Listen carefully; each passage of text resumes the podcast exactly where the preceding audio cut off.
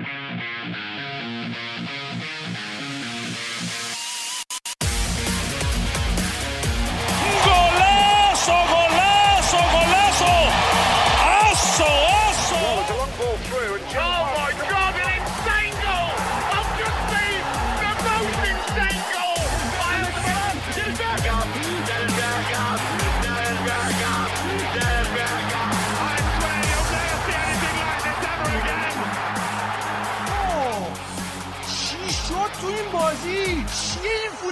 Obama. Antes de Messi, Obama, Obama, Obama, Obama, Obama, Obama.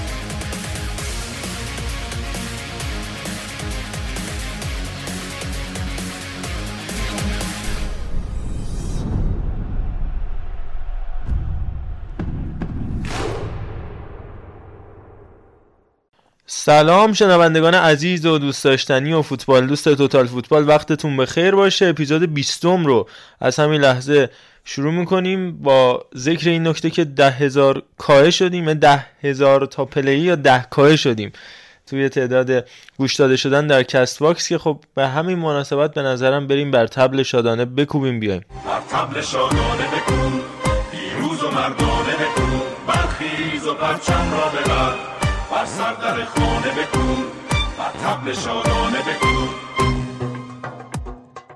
دمتون گرم. بریم سراغ اصل مطلب. با بچه ها همراه شما هستیم. منو که احتمالا بشناسید محمد رضا حکیمی کنار سهیل عزیز علی رضای دوست داشتنی و علی روان هستیم و البته عرفان هم در طول بحث به ما اضافه خواهد شد. یه سلام که کوچولو داشته باشیم. حرف زیاد داریم دیگه. از سری ایتالیا گرفته تا لالیگا و ماجراهایی که اونجا رخ میده. از لیگ فرانسه و بحران پاریس صحبت می‌کنیم. بحران کرونا ماجرای صد نشینی یه تیم ناشناخته تو لیگ بلژیک و اونورم دامینیت کردن ترابزون اسپورت توی ترکیه و ماجراهای متفاوتی که می‌خوایم راجع بهش حرف بزنیم.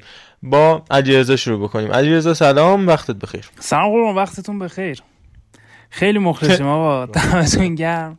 در هزار تایی شدیم. اینکه حمایتمون کردین خیلی ممنون. و اینکه امیدوارم اپیزود اپیزود خوبی باشه و بریم واسه 11 تا دیگه. خیلی مخلصیم. سوهل جان.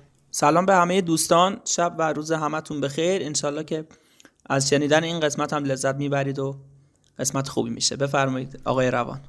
خب منم عرض سلام دارم خدمت همه بچه های توتال فوتبال و کلا هم چند وقتی میام یه سری می‌زنم و میرم و و اینکه دمتون گرم. اینکه حالا ده هزار تا شنیده شدید خیلی منظرم چیز خوبیه و دم همه کسایی که گوش میدنم گرم. من خودم بیشتر سعی می‌کنم توی پادکست نباشم چون وقتی که مثلا دارم تو ماشین میرم و میام سر کار و این ور اون ور بیشتر دوست می‌خوام گوش کنم. بچه ها کارشون خوب و خیلی خوب تحلیل می‌کنن. میگم خدا سعی می‌کنم کمتر باشم توی اپیزود. دمتون گرم. نه وای نه چی؟ شما خودت سلطانی من یادمه. ما ماجراها داشتیم در راهنمایی که در این مقال نمیگنجه بعدا می‌تونیم راجبش حرف بزنیم وقت شما رو نگیریم. بازی می‌کردین خیلی قشنگ. کل خیلی قشنگ. یه الک آره. اول با سریا شروع بکنیم بریم سراغ اتفاقاتی که در جریان با ذکر اینکه واقعا یک پارچگی خیلی تاثیرگذاره. انقدر تاثیرگذار مهمه که یک پارچگی مسابقات حفظ شه که تا یه هفته دیگه لوتیتو سالرنیتانا رو نفروشه کلا تیمه رو نتایجش رو کلا میریزن دور. یعنی نه تنها مثلا سه تا بازی هفت امتیاز مثلا پیکان سپاهان اینا اینا که هیچ. یهو کلا 18 19 تا بازی رو می‌ذارن کنار. و نتایجش رو از بین همین همینقدر یک پارچگی مهمه. حالا جدا از ماجرای سالرنیتانا و لوتیتو بازی متفاوتی هم این هفته برگزار شد از بحرانهای داوری و آفسایدی که از اولیوی ژیرو گرفتن تا اینتری که رکوردهای خیلی مهم و تاثیرگذاری و ثبت که من سری به رکوردهایی که اینتر تو این چند وقت ثبت کرده بزنم. بعد با سهیل و بقیه بچه هم همراه بشیم راجع به مخصوصا آتالانتا و میلان و شاید حالا حاضر سریا صحبت بکنیم. واسه سومین بار تو تاریخ باشگاه اینتر موفق شدن 5 تا برد متوالی با 5 clean sheet رو ثبت بکنن تو این 5 تا بازی 16 تا گل زدن یعنی میانگین سه به بالا. هفت بار از روی نقطه کرنر موفق به گلزنی شدن که بیشتر از هر تیمی تو اروپا با 12 گل که با ضربه سر به ثمر رسوندن بهترین آمار روی ضربات سر تو کل اروپا دارن. و قبل از لوتارو مارتینز این فصل آخرین بازیکنی که تو پنج بازی پیاپی برای اینتر گل زده بود ماورو ایکاردی بود. سال 2018 قبل ترش دیگه می‌رفت سال مورینیو. یعنی 2009 و هندانویچ هم با 553 بازی به جام top 10 بیشترین تعداد بازی اینتر تو سری آ پیوست. الکسیس سانچز که صحبت پیوستنش به بارسا بود که انگار فران تورس قطعی شده و دیگه خبری از الکسیس نخواهد بود. تو 25 بازی که از ابتدا برای اینتر به میدون رفته 25 بازی آخرش رو 24 گل تاثیرگذار بوده. بازی آخرم که گل زد 11 گل و 13 پاس گل. و پریشیش هم با انجام نصف تعداد بازی فصل گذشتهش آمار فصل گذشتهش رو تکرار کرد. یعنی از اینجا به بعد از فصل گذشتهش بهتره. تازه اینا راجب سانچز و پریشیچ بود که جزو بازیکنه ذخیره اینتر به حساب میان. خب اینجوری که به نظر می‌رسه آقا سایل از کورس سریا انگار شما خارج شدید. دوست نازنین من. آتالانتا هم که باید بره اول یاد بگیره که برگامو کجاست تورین کجاست لباسشو درست کنه بعد راجع به دفاع کردن مقابل تیمای مورینیو صحبت بکنه. نظرت چیه؟ والا من قبل از اینکه مباحث رو شروع کنیم می‌خوام یه فلش بکی بزنم به قسمتی که آرش یزدانی عزیز در جمع ما بود. من همون موقع و حتی قبلتر و بعدترش هم گفتم که سری های امسال مثل فصل گذشته تحت شعاع نرادزوری قرار می‌گیره قطعا به خاطر اینکه عمق اسکواد اینتر انقدر غنی و پر هستش که طبیعتا تا هفته 15 هم 16 هم مثلا یا حتی حدودا 20 الان فکر کنم امشب که 20 شروع میشه. تیم ها حالا به اون سو... امشب 19 همه. تیم ها صدر جدول رو پاسکاری می‌کنن یا حالا اونجا هستن و بعدش اینتر میاد جام رو ور میدار و میره خونه. چون که اولا کمترین تغییر رو به نظر من داشته و بازیکنهایی که از دست داده هر چقدر خوب هستن مثل اشرف حکیمی و حالا روملو لوکاکو ولی جایگزین هایی که داشتن بهترین و بیشترین کوالیتی رو از خودشون بروز دادن. ادین جکو که بهترین عملکرد یه بازیکن بعد از پیوستنش به اینتر رو ثبت کرد. رکورد رونالدو برزیلی رو شکوند با اون تعداد فکر کنم چند گل یادم نیست. بیشترین گل بعد از ورود یه بازیکن ثبت کرد. اینورم که سمت راست اینتر با حضور دارمیان و بقیه دوستان انقدر خوب بوده که اصلا خلع اشرف حکیمی هیچ ثانیه ای حس نشده. کی فکرشو می‌کنه واقعا متا دارمیان بیاد و حتی برای منی که اتفاقا چند روز پیش تیم فصل تا اینجای کار رو با چند حضور شاید 200 300 نفر داشتیم صحبت می‌کردیم. من میلانی واقعا قانع شده بودم که آنتونیو کاندروا و متا دارمیان بهترین راست های بازیکن های سمت راست لیگ ایتالیا هستن. حالا با این پیش مقدمه و اینا بریم سراغ مباحث اصلی. از آتالانتا صحبت کردی و میلان و این ماجراها. من قبلش می‌خوام یه حالا نگاه اجمالی به جدول بکنیم در پایان این هفته ها نظر چی آقا محمد؟ که یه وارسی بکنیم. حالا بعد مباحث اصلی ها دنبال کنیم. حتما حتما حتما. الان بریم سراغ جدول یعنی؟ آره ببین ببین جدول آخه چند تا نکته خیلی مشهود داره. اینکه رشد خیلی خیلی خیلی چشمگیر یوونتوس به خصوص تو پنج بازی گذشته که چهار تا پیروزی و یه دونه مساوی به دست آورد. من مقصود صحبت هم همینجا بود. می‌خواستم اینجا برسم که وقتی آرش هم بود گفتم که مطمئنا تا شروع ژانویه و مرکاتویی که توی ایتالیا حالا میگن مرکاتو مارکت انگلیسیشه شکل می‌گیره یوونتوس جایگاهشو به هر طریق ممکن نزدیک می‌کنه به کورس سهمیه و الان می‌بینیم که با 32 امتیاز فاصله فکر کنم هفت امتیازی با تیم دوم داره و با 34 آره 34 امتیاز. ناپولی دومه با 39 و میلان و آتالانتا هم با 39 و 38 می‌بینیم که چقدر جدول فشرده است و یوونتوس کاملا شانس برگشت به لیگ رو. شاید نه برای قهرمانی بلکه برای سهمیه ها کاملا داره. این از این خواستم بگم که بهترین تیم هایی که به نظر من توی این 6 هفته هفت هفته ای که گذروندیم و ماه خیلی خیلی فشرده ای هم بود. ماه دسامبر. به نظر من همین امپولی که امشب با میلان بازی می‌کنه یکی از بهترین تیم ها در این ماه بود و فرم خیلی خوبی گذرون فکر کنم سه برد و دو مساوی داشتن. یوونتوس که چهار برد و یه مساوی اینتر ماشاءالله پنج برد و کامل داشت و فیورنتینا بد نبود. اینا نکات تقریبا میشه گفت. مهم جدول بود که باید می‌گفتیم و البته بردن روم مقابل آتالانتا که شانس اونا رو هم تقریبا دیگه زنده کرده واسه اینکه مورینیو بتونه سهمیه بگیره. این بازی که آتالانتا برد به نظر من حکم ابقای مورینیو رو هم تا پایان فصل حداقل چیز کرد دیگه قطعی کرد.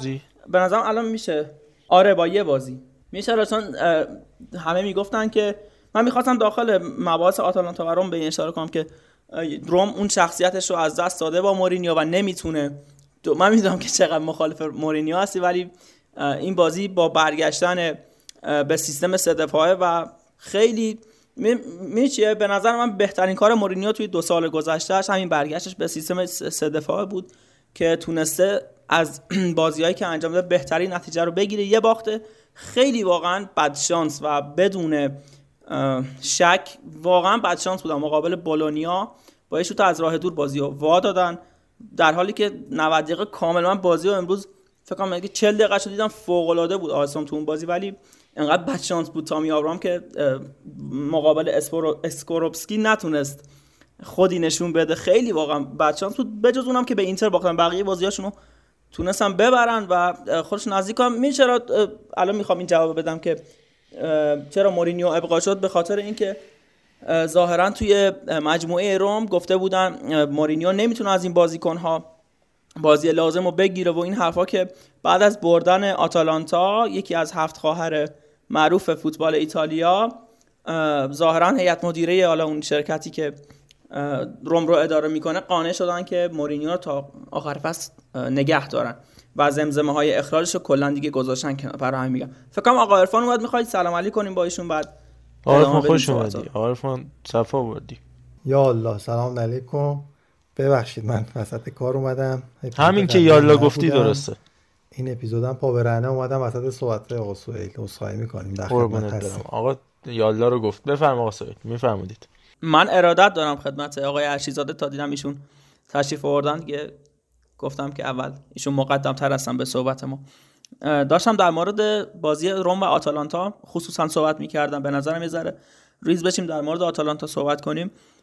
ببین آتالانتا رو به عنوان تیمی می‌شناسیم که حالا اگه نگیم همه دقایق رو به صورت کامل حمله می‌کنه بخش زیادی از وقت مفید بازی رو به حمله می‌پردازه و واقعا بازی مقابل همچین تیم خیلی سخته. ولی یک مسئله اینجا نمود پیدا می‌کنه توی همچین تیم هایی حالا یه تیم مثل آتالانتا هر چقدر با این ذهنیت که گفتم وارد زمین بشه پا به چمن بذاره وقتی که اسکواد اصلی خودش رو نداشته باشه طبیعتا نمی‌تونه کیفیت واقعی خودش رو ارائه کنه. هر چقدر حالا اون ذهنیته بخواد خودش رو نشون بده توی بازی. ممکنه حالا یه بازی به صورت استثنا مثل بازی مقابل هلاس فکر کنم این بازی رو در بیارن ولی از فرم واقعی و خوب خودشون خارج هستن در واقع. وقتی ابزارهای اصلی خودشون رو نداشته باشن خب طبیعتا بازی ها به شکل درستی نمی‌برن جلو. و حالا ببینیم که چرا. ببین در واقع مصوم شدن بازیکن ها یه بخشیه که مجزاه ولی بخش مهمترش اینجاست که اون بازیکنی که میاد جایگزین مثلا رابین گوزنس میشه می‌تونه آیا توی اون ترکیب خودش رو سریعا وفق بده یا نمی‌دونم با تیم مچ بشه یا نه این خیلی مهمتر از مسئله اوله. حالا یه بازیکنی مصدوم میشه تو یه بازیکن آلترناتیوی براش می‌ذاری. ولی وقتی بازیکن جایگزین نمی‌تونه پیاده کنه بازی رو خیلی برای خود تیم نه فقط اون پوزیشن چپ برای همه تیم آسیب ایجاد می‌کنه. به خصوص تیمی مثل آتالانتا که از wing back ها و حالا full back هاش خیلی استفاده می‌کنه. اگه یه ذره حالا جزئی ترم نگاه کنیم مثلا یواکیم مهله و زاپاکاستا توی دوران مسئولیت هانس هاته‌بور و روبین گوزنز که اتفاقا تازه به میادین برگشته. خیلی خوب این ماجرا رو شهود میدن برای ما. دو سه هفته اول خیلی سنگین بودن. تا حتی قبل از بازی لاتزیو بسیار بسیار مچ نبودن. حتی بازی که مقابل منچستر اگه یادتون باشه که گلی که چیز زد رونالدو زد از ضعف پوشش ندادن بازیکن اونا بود که فکر کنم مارتین درام بود توپو لو داد رفته بود جای فولبک چپ رو پوشش بده ولی نتونست متاسفانه یا خوشبختانه خب توپ افتاد جلوی پای رونالدو و گل شد. ولی این مسئله خودش خیلی تاثیر می‌ذاره روی تیم. حالا با برگشتن بازیکناشون به نظر من می‌تونن. بازم به فرم خوب برگردن ولی خب یه ذره مشکل نداشتن اسکواد کامل این تیما رو. حالا میلان هم همینجوری دیگه اذیت می‌کنه. می‌خوام یه نقطه مقابلش هم حالا صحبت کنم اگه اجازه بدین.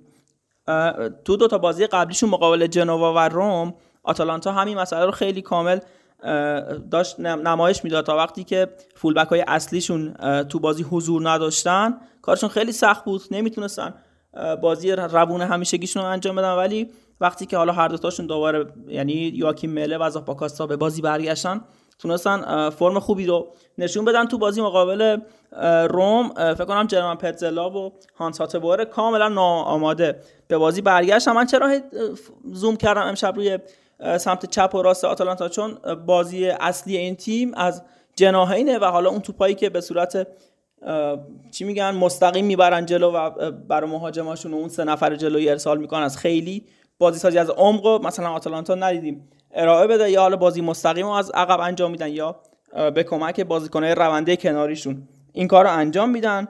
به نظر من آتالانتا هنوز با اینکه به یه ثباتی در این چند سال توی سری آ رسیده و حدودا 36 37 امتیازی رو تا ژانویه کسب می‌کنه ولی هنوز هم بازیش مشکل داره و خیلی از بازی ها رو با تک موقعیت و حالا شم گلزنی که مهاجماش دارن از پیش حریفاش برمیداره.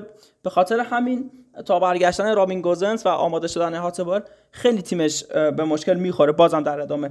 ولی در مورد روم گفتم همون اولش هم بهترین تصمیم مورینیو شاید برگشتن به سیستم سدافا است. به نظر من وقتی از تحول توی شیپ یه تیمی حالا آقای حکیمی فکر کنم 100 درصد مخالفه. وقتی از تحول در مورد تیمی صحبت می‌کنی همین روم با سه و بدون سه که تازگی ها کریس اسمالینگ من بمیرم برای ایشون که بعد این همه بازی بالاخره فهمیده سه دفاعه بازی کنه. آره واقعا روم حتی هواداره ایتالیایی و حالا غیر ایتالیایی هم خیلی توی رسانه ها و شبکه های اجتماعی به این مسئله واکنش نشون میدن. خیلی وقت پیش که تو رو جان هر کی دوست داری سریع اینو سه دفاع کن. گوش نمی‌داد تا حالا دوباره با برگشتن اسمالین که سالی دو سه تا بازی حالا ماهی دو سه تا بازی انجام میده و میره تا 6 ماه بعد. تیمش خیلی مستحکم شده بود. و توی گفتم دیگه تو پنج بازی آخرشون سه برد به دست آوردم و به چیزم دیگه اشاره کردم. بازی با بولونیا خیلی به نظرم بد شانس بود. آسون مقابل بولونیا. دو دوباره میگم چون که دلم واقعا براشون میسوزه. دو تا توپ 100 و مثلا 50 درصد اسکوروپسکی گرفت از تامی آبراهام. فکر کنم می‌خوای diss م کنی چون از مورینیو حمایت کردم درسته؟ ببین آقا من حرفم راجع مورینیو رو که زدم بچه‌ها می‌دونن نمی‌خوام اذیتی می‌کنم چون خیلی هم هستن خب طرفدار مورینیو هن ولی ببین من از مهدی تارتار توقع دارم که تو هفته 16 هم میفتم تازه اون خیلی زودتر این اتفاق برش رقم می‌خوره که مثلا بفهمه که چجوری باید تیمش بچینه یا مثلا زانیولو اولین گل سریاییش بود فکر می‌کنم. حالا درسته و معصوم اما مورینیویی. ما راجع به کی بگم؟ استیو بروس که صحبت نمی کنیم تازه با احترام خیلی زیاد به استیو بروس. یا راجب شانداش که صحبت نمی کنیم تازه اون بدبخت و اون وضعیت تیمش میاد قشنگ این سال بیانلی رو سر جاش نگه داشته. این راجب کسی حرف می‌زنیم که ادعاش واقعا گوش فلک رو کر کرده. حالا خیلی ارزش دیدم بازی آتالانتا رو من حالا اصلا اول نگاه کردم. علاوه بر اینکه خب من فکر می‌کنم می‌تونه آتالانتا بازی برگرده اما حالا این قوانینی که دارن بس داوری نمی‌خوایم بکنیم. ولی تو بازی میلان و ناپولی هم تاثیرگذار بود که گل الماس رو پاسخ داد. کسی حالا آفساید ژیرو قانونه دیگه قانون قانونه. آفساید ژیرو اعلام شد تو بازی آتالانتا هم می‌تونست کارو تساوی بکشه. خب آفساید پالومینو گرفته شدش به هر شکل. درست یا غلط قانونه. کارش نمیشه کرد. ولی به هر حال مورینیوی دیگه. ببین اینکه بعد این همه بازی بالاخره جلوی تیم بزرگ تونستی ببری اون باخت 6 تا گل 7 تا گل اونجا خوردی. این تموم بازی بزرگ و باختی. خوبه اینکه پالس مثبت اینکه زانیولو برگرده اینکه آفناژیان بیاد مثلا توی بازی. اونجوری خوش نشون بده. البته خب تو بازی بعدش که گل زد و بعدم یهو هم گل نه تنها گلش کنسل شد بلکه اخراج شد. ولی بازم توقع ازش هستی و وقتی من میگم که مورینیو دیگه اون آدم نیست بحث این نیستش که مربی بدیه. خیلی مربی خوبی ولی تو بحث نیست راجع کی داری حرف می‌زنی؟ دیگه از گذشته از اینکه بخوایم هفته 15 16 17 18 تازه بخوای بفهمی سه دفاعه می‌خوای بازی بکنی. اینو از یه مربی معمولی توقع داریم ولی از مربی سطح بالا وقتی توماس توخل الان خدا خود علی هستش بعدا صحبت می‌کنه وقتی تیم توماس توخل با این همه مشکلات و مصدوم و کرونایی و این ترکیب عجیبه 6 تا ذخیره داشتن دو تاش گلر بود. ولی با این حال میگن آقا رفته تو بحران نمی‌تونه نتیجه بگیره سه تا مساوی داده صدر جدول. همه می‌دونن این همه مشکل داره چلسی ولی اون تیم چلسی اون مربی هم توخله. باتر این ازش توقع دارم نه همون نتایج برونو لاش بیاد بگیره با ولورهمپتون. آقا دمت کم رفتی چه مساوی گرفتی. نه فرق داره بحث من اینه دیگه بیشتر از این کشش ندم اگر نکته جانم یه چیزی جانم. اضافه بکنم. حالا خیلی توی این داغی بحثتون نبودم ولی یه صحبتی که من کلا راجع مورینیو می‌خواستم بکنم توی ایتالیا. این بازی با آتالانتاش بازی بود که بازی مورینیو در اومد. یعنی مثل تمام بازیهایی بودش که با تیمای قوی تر مثلا توی لالیگا بازی می‌کرد. وقتی که تو رئال بود یا تو اینتر بود می‌رفت تو دفاع و برای حداقل موقعیت ها برنامه میریخ توی این بازی کورنر نداشت اصلا روم ده تا کورنر مثلا آتالانتا داشتش و دیگه بقیه موقعیت ها و مالکیت 70 تقریبا 5 درصدی فکر می‌کنم داشتش آتالانتا. این بازی در اومد. توی ایتالیا چون تیما خیلی هاشون شبیه سبک مورینیو و همون ایتالیایی طور هنوز دارن بازی می‌کنن و آتالانتا الان یک چیز جدیدیه توی ایتالیا. هممون میگیم دو سه ساله که اومده سبک جدیدی رو بازی می‌کنه. یا ساسولوی که راجع بهش صحبت کردیم این بازی در اومد واسه مورینیو. یعنی به خاطر همین مثلا امروز میاد مساوی می‌کنه با سانتوریا یا بازی های دیگه در نمیاد براش چون تیم‌ها مثل خودش بازی می‌کنن. یه خورده اینم هست دلیلش دیگه. آره اینم خب نکته مهمیه ولی به هر حال من صحبت طولانی شدش. سویل از شرایط میلان هم یه کوتاه بعدش توضیح بده که بعد دیگه شیفت کنیم به موضوعات دیگه همون که داریم قبلش فقط می‌خواستم اشاره کنم که ولی از اون بازیایی بود که مورینیو خیلی فکر کنم بعدا مثلا از این بازی خیلی خوشش بیاد قشنگ. اون چیزایی که دلش می‌خواد تو این بازی اتفاق افتاد. از لو بلاک اینکه زود جلو افتادن همش رو توی حالا یک سوم دفاعی بودن بعد دقایق آخر مدافع می‌بره تو. خیلی فکر کنم به کامش بود این مسابقه توی اه، برگامو داشت. در مورد میلان والا آقای که دست دلمون نذاره ضمن که همین الان بازیش شروع شد با امپولی من بیشتر می‌خوام در مورد اینکه چون آقای فانم فکر کنم دو هفته پیش یا خودت بودی گفتی که میلان باخت و اینا. من گفتم که این باختا تاکتیکی نیست و فکر کنم یکتون گفت که ایشالله تاکتیکی نباشه و حالا به شوخی فکر. می‌کنم. گفت ولی واقعیت میلان فکر کنم آقای بود. واقعیتش اینه که باخت هایی که این شاید چند هفته داشتیم از بازی ساسولو و قبلش هیچ کدوم تاکتیکی نبوده. من یادم نمیاد. چون واقعا با دقت می‌بینم حتی بعدا هم یک بار یا دو بار بازی می‌بینم. نمی‌بینم یعنی اصلا ندیدم یک بار میلان با یه پاس کلیدی مهاجم حریف تک به تک بشه با دروازه‌بان یا نمی‌دونم یه تاکتیک خاصی واقعا یا اصلا یادم نمیاد. بجز بازی مقابل لیورپول تو آنفیلد که خیلی واقعا بازی های کلاسی از تیم کلوب دیدیم و بارها و بارها با پاسهای کلیدی که پشت سر اه، مدافعای ما انداختن صلاح و نمی‌دونم همه رو تک به تک کرد. در مورد میلان به نظرم بخش مهم حالا اون کادری که میلان داره مشکل اصلیش مشکل بدنسازی که بالاخره به نظر من یه نظری چیزی باید بدیم. آقای زلاتان به عنوان حالا یکی از بازیکن‌ها اومد مصاحبه کرد گفت رو خدا این بدنساز رو دیگه فکری براش بکنی. خیلی مشکل ساز شده. ببین من فکر کنم نه تا مثلا نکته خیلی کوتاه بخوام سریعا هم بگم که وقت رو هدر ندم. در مشکلات میلان. الان اینجوریه که به نظر من مایک ماینان قبل و بعد مصدومیت که به خاطر اینکه زودتر به میادین برگرده و ترس از دست دادن جام جهانی و اون حالا گل دومی حتی که داره موجب شد یه ذره زودتر بیاد به میادین. اون کان- اون چی میگن اعتماد به نفس همیشگیشو نداشته. گل بعدی که مقابل اسکاماکا خورد گل بعدی که واقعا این گلی که از الیف الماسان خورد اصلا گل قابل پذیرشی نبود هرچند که با تشکر از آقای رومانیالی طبق اه، و مورد دومش نبودن نفرات اصلیه که شکاف فوق العاده زیادی بین بازیکن‌های رزرو و حالا اصلیاست شما می‌بینی مثلا سمت چپ میلان تو هرناندز بعد جایگزینش فد بالوتورو است. اصلا این کیس پناهندگی به خدایا. مثلا سمت چپ میلان با نبود آنتر ربیچ و رافائل لیاو اصلا چرا رادکرونیچی که ذاتا یه پست شیشه هافک دفاعی واقعا. یعنی بهترین بازیاشو همیشه توی پست شیش کنار حالا کسیه یا تونالی انجام داده. میراث هم هافک چپ بازی می‌کنه. خیلی این مشکل ساز میشه. آقا که می‌گفتم بدنساز می‌خوام یه آماری اتفاقا بعد از ظهرم با خودتم صحبت می‌کردیم. آها اینم بگم اسم بدنساز تیم‌ها دو تا بدنساز داره میران آقای داوید پرسوتی و ماتئو اوس اوستی که به نظرم دیگه خیلی خشم میلانیا رو در سراسر جهان این هفته دیدیم. نسبت بهشون خیلی بهشون اعتراض شده. حالا ببینیم که حالا تصمیمشون چیه. یه نکته می‌خواستم بگم اینکه 20 از سی... میلان 30 تا بازیکن داره اینجوری بگم.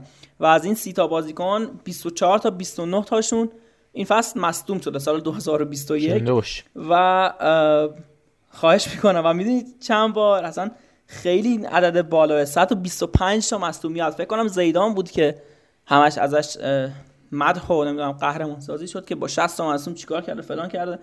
دقیقا دو برابر شد دیگه. 125 تا مصدومیت یعنی میانگین بگیریم چقدر هر بازیکنی 5 بار مصدوم شده. باش. همین الانش هم میلان 7 تا مصدوم داره که 5 تاش بازیکن اصلیه. که این خیلی ب- چیکار کنه بنده خدا؟ شما پپ هم بیاری روی این تیم چیکار کنه؟ من وقتی بازیکن جا داره یادی کنم از پینتوس که با کنته کار می‌کرد تو این دو سال اخیر دو سال گذشته. تو اینتر که ایشون هم پاشد رفت رئال که چقدر هم تاثیر داشت رو فرم بدنی بازیکن‌ها و به نظرم رئال بخش زیادی از شرایط خوبش و مدیون خود پینتوسه که الان داره با کارلو آنچلوتی کار می‌کنه و سال گذشته چقدر رو اینتر تاثیرگذار بود. البته یه هوکرز خاصی در اینتر هم وجود داره چون اینتر هم بهش خلالی وارد نشده اما خیلی هم میگن خب بدنسازی تو طول زمان دیگه. یعنی همین که بعد از رفتنش هنوز اثراتش وجود داره و قبل از یعنی بلافاصله بعد از اومدن با- به به هر باشگاهی هم اثراتش معلوم نمیشه. یعنی خیلی میگن هنوز این فرم خوب بدنی اینتر هم مدیون کارهایی بوده که با بازیکنهای سال گذشتهشون توی دو سال قبلش انجام داده. این تو پرانتز راجع به بدنسازی کسی که تو سریا بوده و حالا اثراتش تو لالیگا داریم می‌بینیم. سویل اگر نکته ای نیست کم کم بحث سری آ رو جمع بدنسازی می‌خوایم بانو آلیسا اشمیت رو باید بیاریم آلیشا اشمیت. البته آقا این روانی هم چیزه؟ بدنی روتون کار این تو دورتموند نیست این بحث بدنسازیش اینه که این پروژه‌ای که با پوما داره چون دورتموند هم با پوما داره کار می‌کنه بخاطر این یه partnership ی رو درست کردن که ولی خب به اشتباه خیلی فکر می‌کنن ایشون بدنساز دورتمونده. نه اینا با هم یه سری کارهای تبلیغاتی اینا می‌کنن که خب خدا رو شکر. چیکار می‌کنن؟ میسه تیزر میزر می‌سازن و یه سری تمریناتشون رو با هم انجام میدن.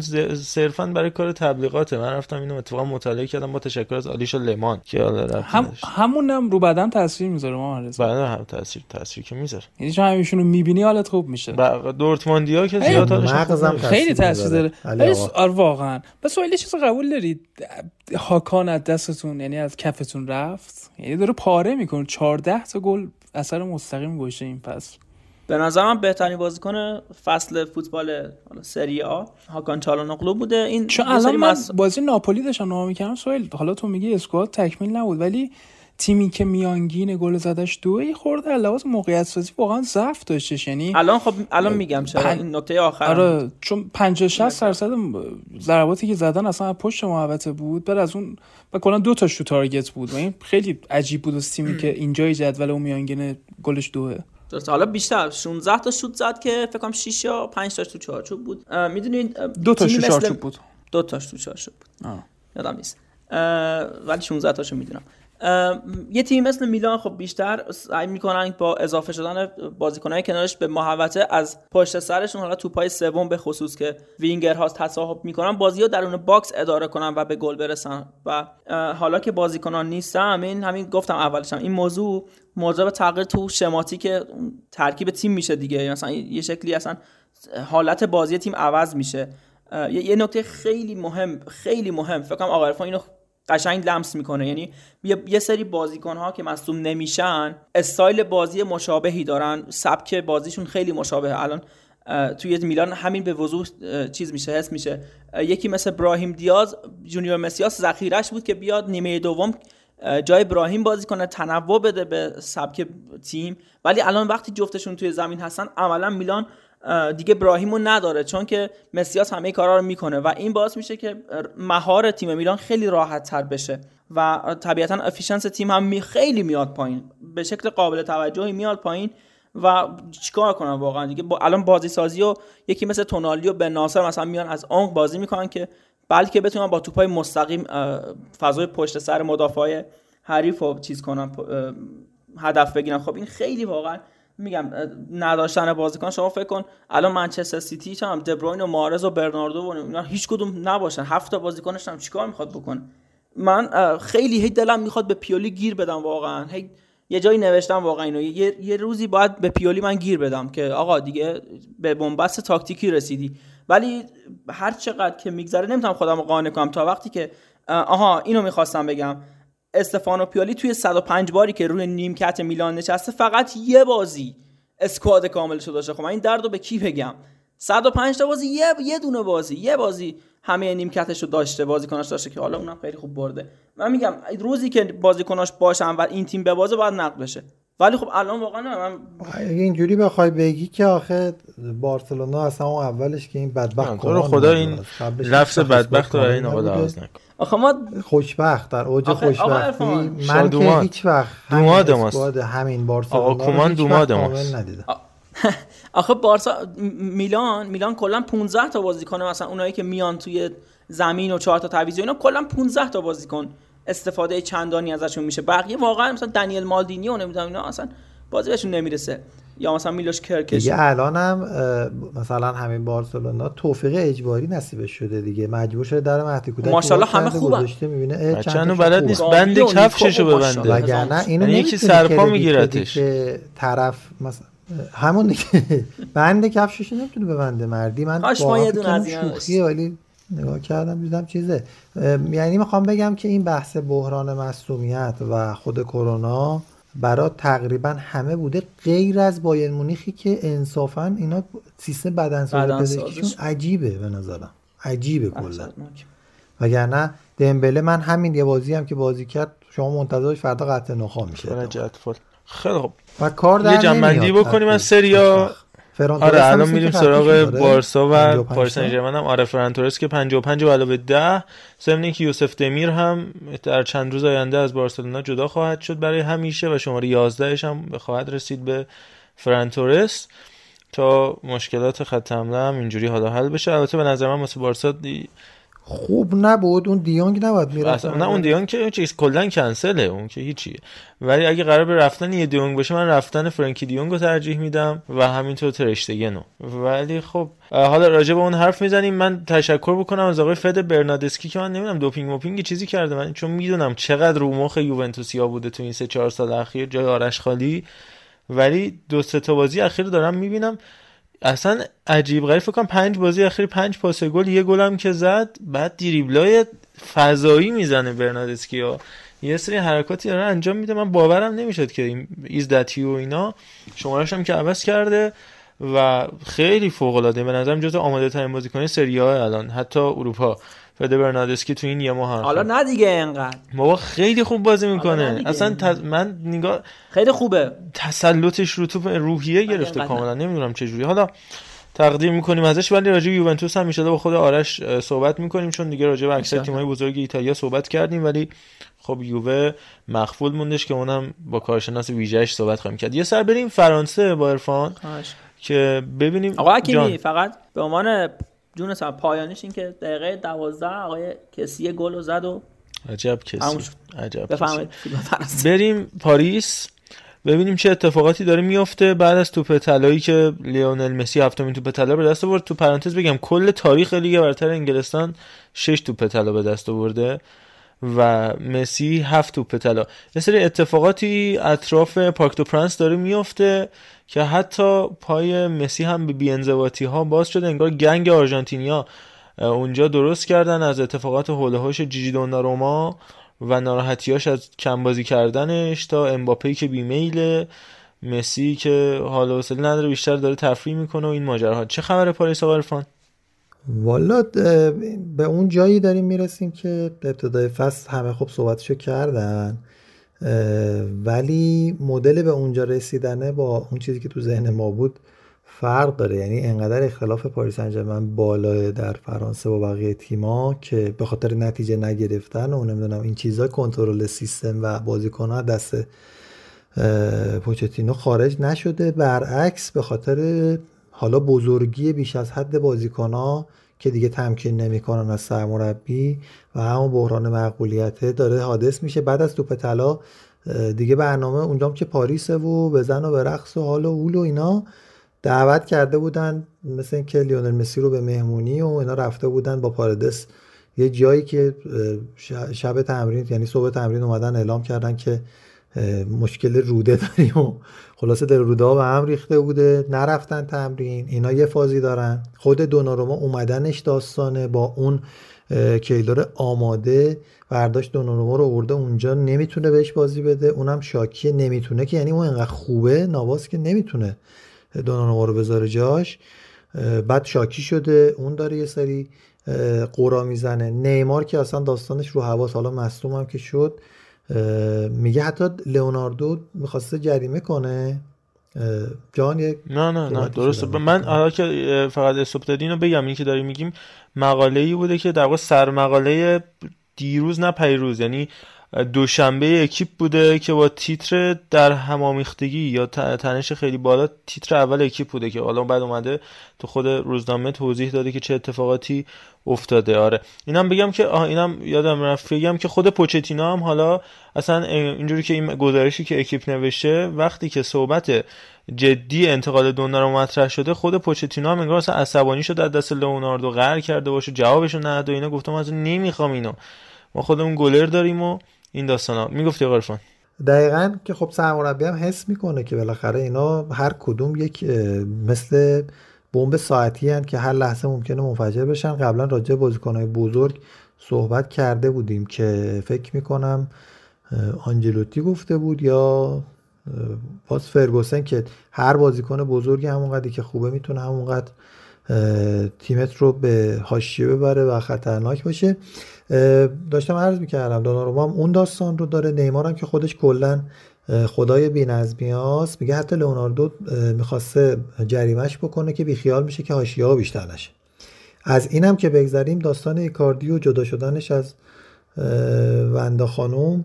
اونم مسئله بوده که اصلا ول می‌کنه پا میشه میره ایتالیا و بعد برو و بیا و اینا که باز پوچتینو با این قضیه هم کنار میاد. یعنی یه جوری حلش می‌کنن. خود کیلیان امباپه هم که موزل اصلی الان پاریسه و رفتنش به رئال مادرید که هم می‌خوان نگهش دارن هم می‌خوان شرایط یه جوری باشه که بتونه راحت کارشو بکنه و از اون ور دوباره به خط دفاعی میریم. راموس هم شاکیه. که خب اونم شاکیه. آره دیگه شاکیه دیگه از مصومیت در اومده و بهش بازی نمی‌رسه. و خلاصه حالا جمع کردن اینا یه خورده مسئله است. حالا خلاصه شرایط جوریه که بالاخره همه اینا اسطوره مختلف رو از تمام تیمای بزرگ دنیا که جمع می‌کنی میاری توی تیم بالاخره هر که بامش بیش برفش هم بیشتر. باید یه کسی هم باشه بتونه جمع بکنه. یعنی کار از دست لئوناردو که در اومده به نظر من از دست سرمربی هم در اومده و تیم الان با سلام صلوات داره میره جلو. و نقطه انفجار کجاست؟ اینه که توی بازی مقابل رئال مادرید که بسیار بسیار محتمل هم هست تیم شکست بخوره و حذف بشه و تازه باشگاه میترکه. چون همشون پاشدان اومدن که چمپیونز لیگ قهرمان بشن دنی در این پروژه پاریس انجمن کمک بکنن و فقط و فقط اینطوری معنا پیدا می‌کنه و به این مهم که نرسن فکر می‌کنم بد اوضاعی بشه. داستان آقای ناصر خلایفی و پوچتینو که اولین کسی که قطعا خواهد رفت. علی آقای روان عزیز از دارن که داستانی که هست توی پاریس سن این که همیشه میگم میگم آقا فوتبال واقعی با اون فوتبال کریر مودی که ما تو فیفا بازی می‌کنیم خیلی فرق داره داستانش. اینجوری نیست که تو بری هی هر بازی کنی که مثلا خفن و اسم داره رو بخری. تو با جمع کردن ستاره ها کنار هم حالا نمونهش که خیلی داشتیم. نمی‌تونی واقعا تیم خوبی داشته باشی. اصلا همچین معنی نمیده. تا که من همه ستاره ها رو بگیرم پس تیم خوبی دارم. حالا نه فقط تو فوتبال تو فکر کن حتی توی نمی‌دونم موسیقی. مثلا دوتا مثلا اسمی که مثلا خیلی خفنن اینا رو بیاریم مثلا با هم ترکیب کنیم مثلا میگه یه آهنگ با هم بخونید. قرار نیست آهنگ آهنگ خوبی باشه چون فقط اسم این دو نفر خیلی بزرگه. باید بتونن اینا اون کاری که می‌خوام با هم بکنم مچ باشه با هم بخوره. می‌دونی؟ الان من می‌کنم واقعا مشکل پاریس اینه. من الان این پاریس که داره بازی می‌کنه اولا خب خط حمله که افتضاحه. از نظر کارهای دفاعی سه تا واقعا نیمار و مسی و امباپه اصلا بیانگیزه ترینن جلو. فقط انگار یه میام یه فوتبالی بازی کنیم یه پولی بگیریم حالا اگه شد یه گلی هم می‌زنیم و هستیم دوره هم. و اصلا بحث بحث واقعا بیانگیزگی و منیج نکردن خوب و اینا همه اینا دست به دست هم داره من الان واقعا به شخصه اون پاریس انجرمنی که امثال کاوانی و لاوتسی و اینا همه توشون بودن و خیلی بیشتر ترجیحم به این پاریس سن ژرمن چون میگم تو می‌تونی چند تا بازیکن متوسط داشته باشی ولی اینا رو خیلی link up خوبی بینشون ایجاد کنی و این تیم خیلی بهتر میشه. تا اینکه کلا توی هر پستی ستاره داشته باشی ولی هیچ لینکی نتونی بین برقرار کنی. به نظرم اتفاقی الان داره پاریس سن میفته تمام بازیکن ها یه جوره بیمیلن مثل امثال امباپه یا صرفا فقط اومدن پاریس سن چون مثل مسی option دیگه ای نداشتن. اومده پاریس سن چون option دیگه واسه مسی وجود نداشته که بتونه هم توی تیم باشه که یه ذره اسم داشته باشه و بتونه اون پولی که می‌خواد در بیاره به نظر من.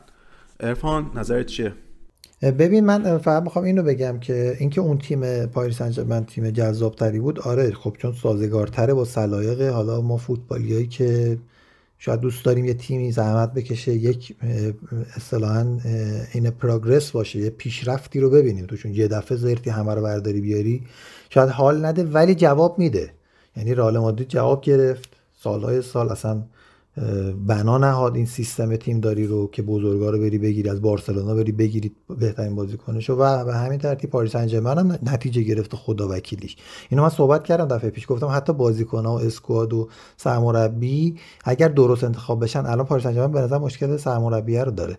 درست انتخاب بشن حتی از فلسفه تیما و نمی‌دونم این داستانه که باشگاه ریشه داره و فلان و اینا بیشتر جواب میده. خود سیتی هم همینه دیگه بالاخره. ولی سرمربیشو درست انتخاب کرده. اما یه نکته وجود داره.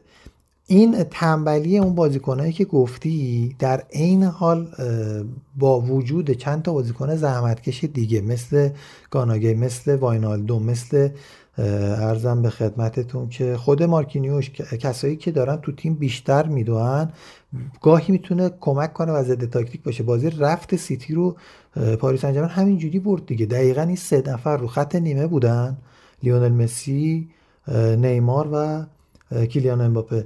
یکیش که رسما توپ دوزی بود یعنی یه سوتی دادن توپ قطع شد. مسی رفت کرد تو گل با اون حرکت زیبا با خود همین امباپه. و یه گل دیگه هم که رو همین یه کار ترکیبی برگشتی بود و یعنی کل بازی باز دست سیتی بود و بازی برگشتم که باختن خیلی فاحش نمیبازن چرا؟ چون تیم حریف جرأت نمی‌کنه این ستا رو تنها بذاره روی این حساب که تو دفاع کمک نمی‌کنن. چون اینو توپو بگیرن که دیگه چیز که نیستش که. مثلا انگیزه منگیزه اونجا کم نمیشه که. توپو اینا بگیرن حول گل کردن توپن. و این خودش یه کمکی می‌کنه. بقیه جورشون رو می‌کشن زحمت می‌کشن. دوندگی بیشتری رو برای زمانی که تیم صاحب توپ نیست می‌کشن این زحمت رو بیشتر رو. ولی خب اینا وقتی که صاحب توپ میشه تیم انصافا کارو در میارن ولی میگم اومدن زیدان که محتمل ترین گزینه هستش برای الان پاریس انجام به نظرم تیمو جمع جور می‌کنه.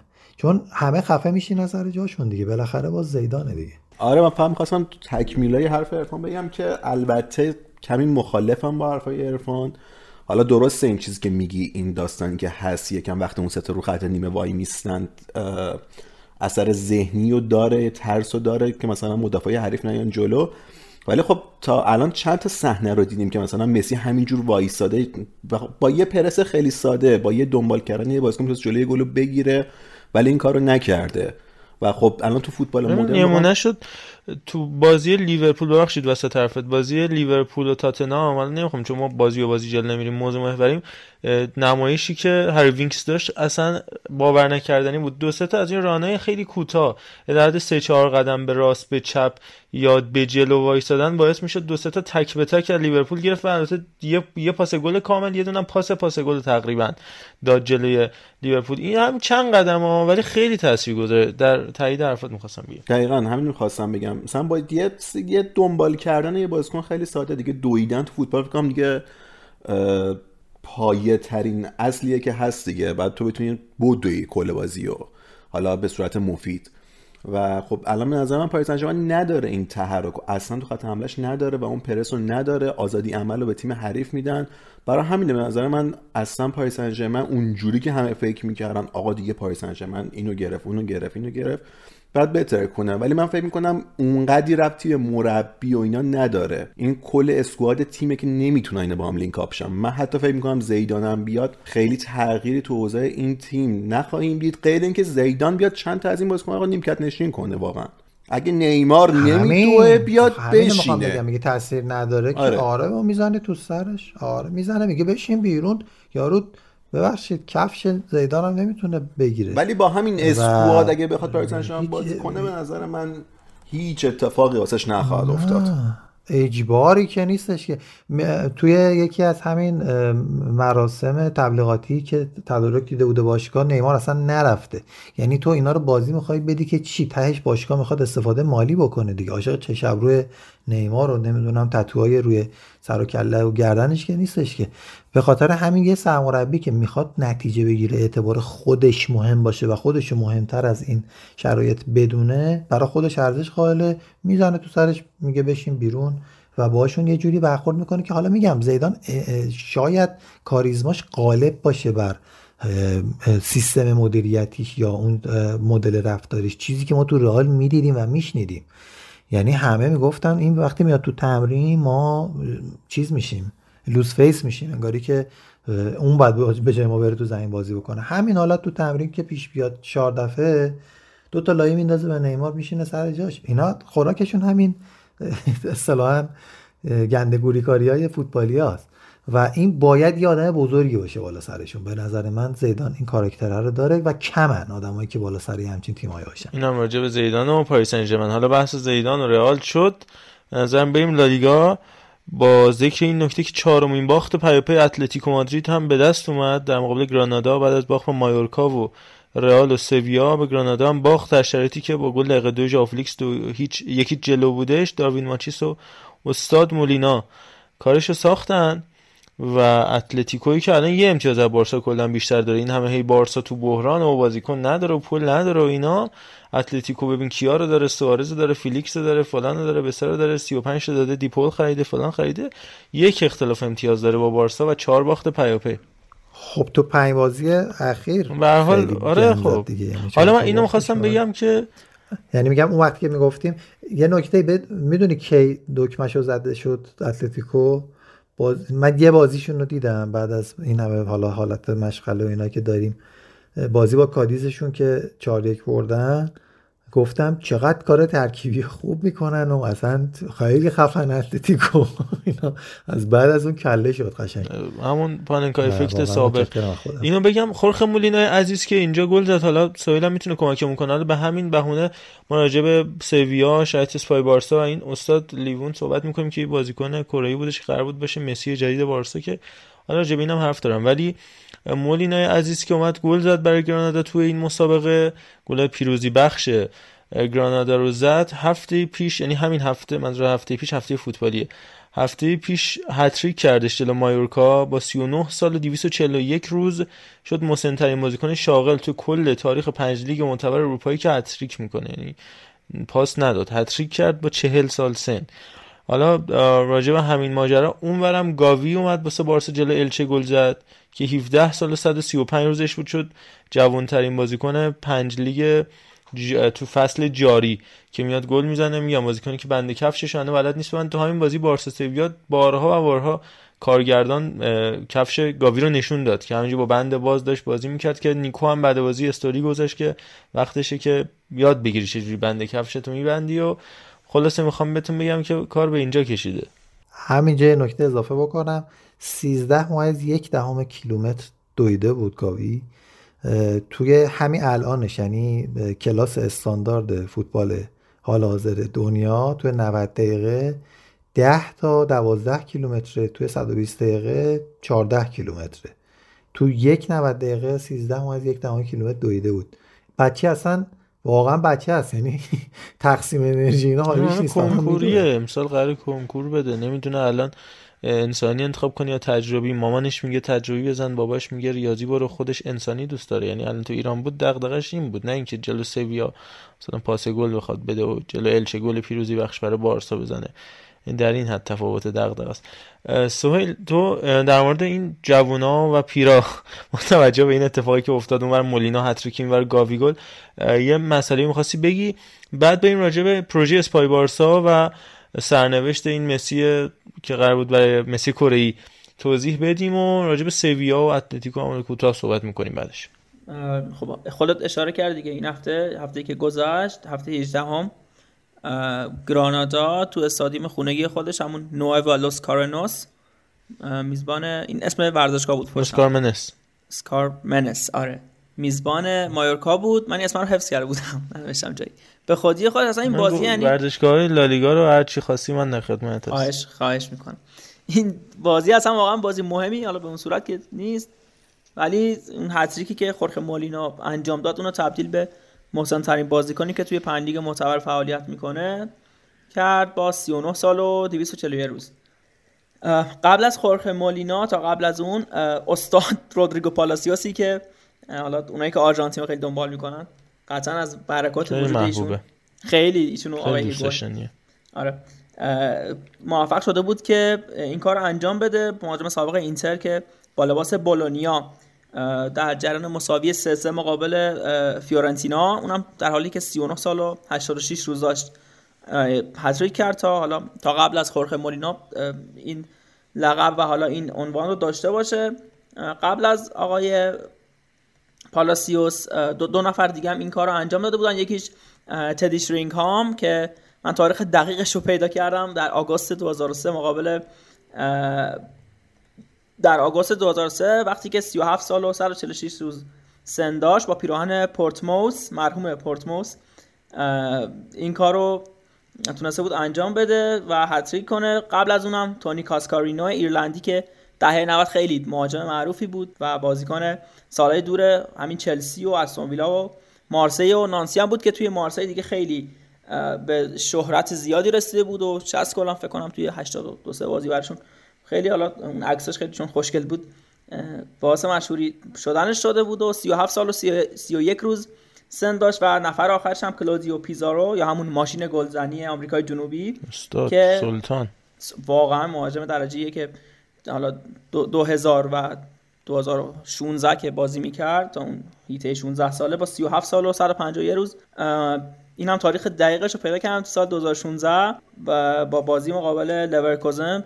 اونم تو جرزی ورد برمن. تونسته بود به این عنوان دست پیدا کنه و همزمان که حالا هتریک کرده بود به عنوان مسنترین گلزن تاریخ بوندسلیگا هم اسمش ثبت شد و تو سال 2016 به این عنوان دست پیدا کرد. حالا این پارسال داشت بازی می‌کرده. بله.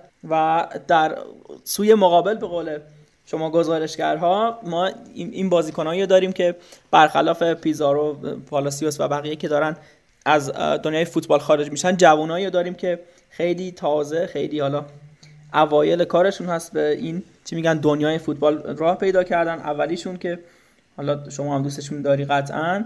می‌خوام اشاره کنم بهش که آره گاوی با گلی که مقابل الچه زد جوانترین گلزن پنج لیگ اروپایی شد ولی با 17 سال و 135 روز. ولی قبل از گاوی محمد علی چو استعداد تیم آنجه فرانسه با 17 سال و 222 روز چقدر روند جوانترین بود. حالا قبل از اینا دو سه تا بازیکن خوب داریم که می‌خواستم حالا هر جور شده اسمشون رو بگم چون که بعدا از اینا خیلی میشنویم و اونی که خیلی میشنویم احتمالا خودم تاش میگم.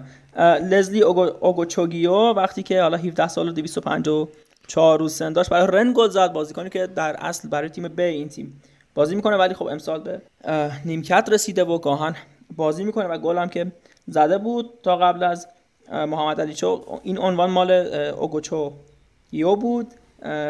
حالا در پایان این در لزلی تو تیم نه اسمشه. اسم یه رقص تو تا بس خیلی لزلی آخرین چیزی که منم یادم میندازه تا خیلی بس دیگه. رقص رو تو این نشده و حالا این داستان اضافه نشم اینم بگم که تو فصل جاری و از بین پنج لیگ معتبر ماتیاس تل وینگر تیم رن با 16 سال و 3 ماه و 19 روز تو سه بازی برای این تیم بازی کرد تو لیگ وان و جوان ترین بازیکن کلهم اجمعین بود. اینایی که گفتم گلزن بودن. این جوان ترین بازیکنی که debut شو شروع کرده و داره بازی می‌کنه. بعدش هم که یوسف موکوکو دورتموند و زیدان سرت دمیر با اینکه اسمش ترکیه ولی دانمارکیه 16 سال است که این دوتایی که گفتم به ترتیب 8 ماه و 9 ماه از ماتیاس تیل بزرگترن ولی خب 16 سالشونه. به قول آقای حکیمی اگه اینجا بودن داشتن از مشاورشون برنامه قلمچی آخر هفته می‌گرفتن. ولی بله. تا دیبیو شروع بله. اینجا اینجا بعد پیام می‌داد گاوی جان پشتیبانه تی تلفن برمی داشته و می‌گفت وقتی گاوی پشتیبان اومده خلاصه وضعیتش بهتر شده. علیرضا تو هم حالا بذار علیرضا همراه بشیم چون با علیرضا کمتر صحبت کرده بودیم بعد برگردیم به ماجرای بارسا. حالا هم نظرت راجع به این بگو بعدم چیزو بگیم. حالا میگم تو این بحث چون کمترم با علیرضا بودیم این فاصله زیاد میشه و دیبت میشه که باش کم همراه بشیم. راجع به حالا جوونا و بازیکنای شگفتی ساز اینو صحبت کردیم. یه سر بریم لیگ بلژیک این وسط به نظرم جا داره.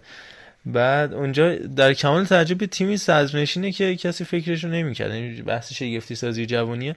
کی اصلا چی حتی اسمشو خیلی بلد نیستن. اسم تیم اصلا اسم تیمو بذاریم کنار. جذابتر از همه رئیس این باشگاه آقای تونی بلوم که شاید خیلی از مالکش ایشونو بشناسن. آره دیگه مالکش آقای تونی بلوم که این برایتون جوانبخشینا که در سابق مال این آقای با اون اسپانسر امریکن اکسپرس که حالا اگه می‌خوام من یه خورده راجع به خود ایشون صحبت کنم. خیلی جالبه به نظرم گذشته که داشته. آره حتما. فقط قبل از اینکه راجع به خود تونی صحبت کن که به نظر مهمترین نکته تیم سنچیلوازه که الان صدرنشین رقابت های جوپیلی بلژیکه اولا که به نسبه بروخه یا بروش که تیم دومه جدول 6 امتیاز بالاتر داره کلا یه مساوی داده 4 باخت بقیه بازیاش که میشه 15 تا بازی رو برده تیم سنچیلواز و تیم سوم آنتورپ و چهارم اندرلخت کلا کنده هستن از جدول. خودشه ولی خب نکته بعد لیگ جد... بلژیک اینه که خب بعدا چهار تیم اول دوباره با هم سری پلی آف بازی می‌کنن که داستان خاص خودشو داره.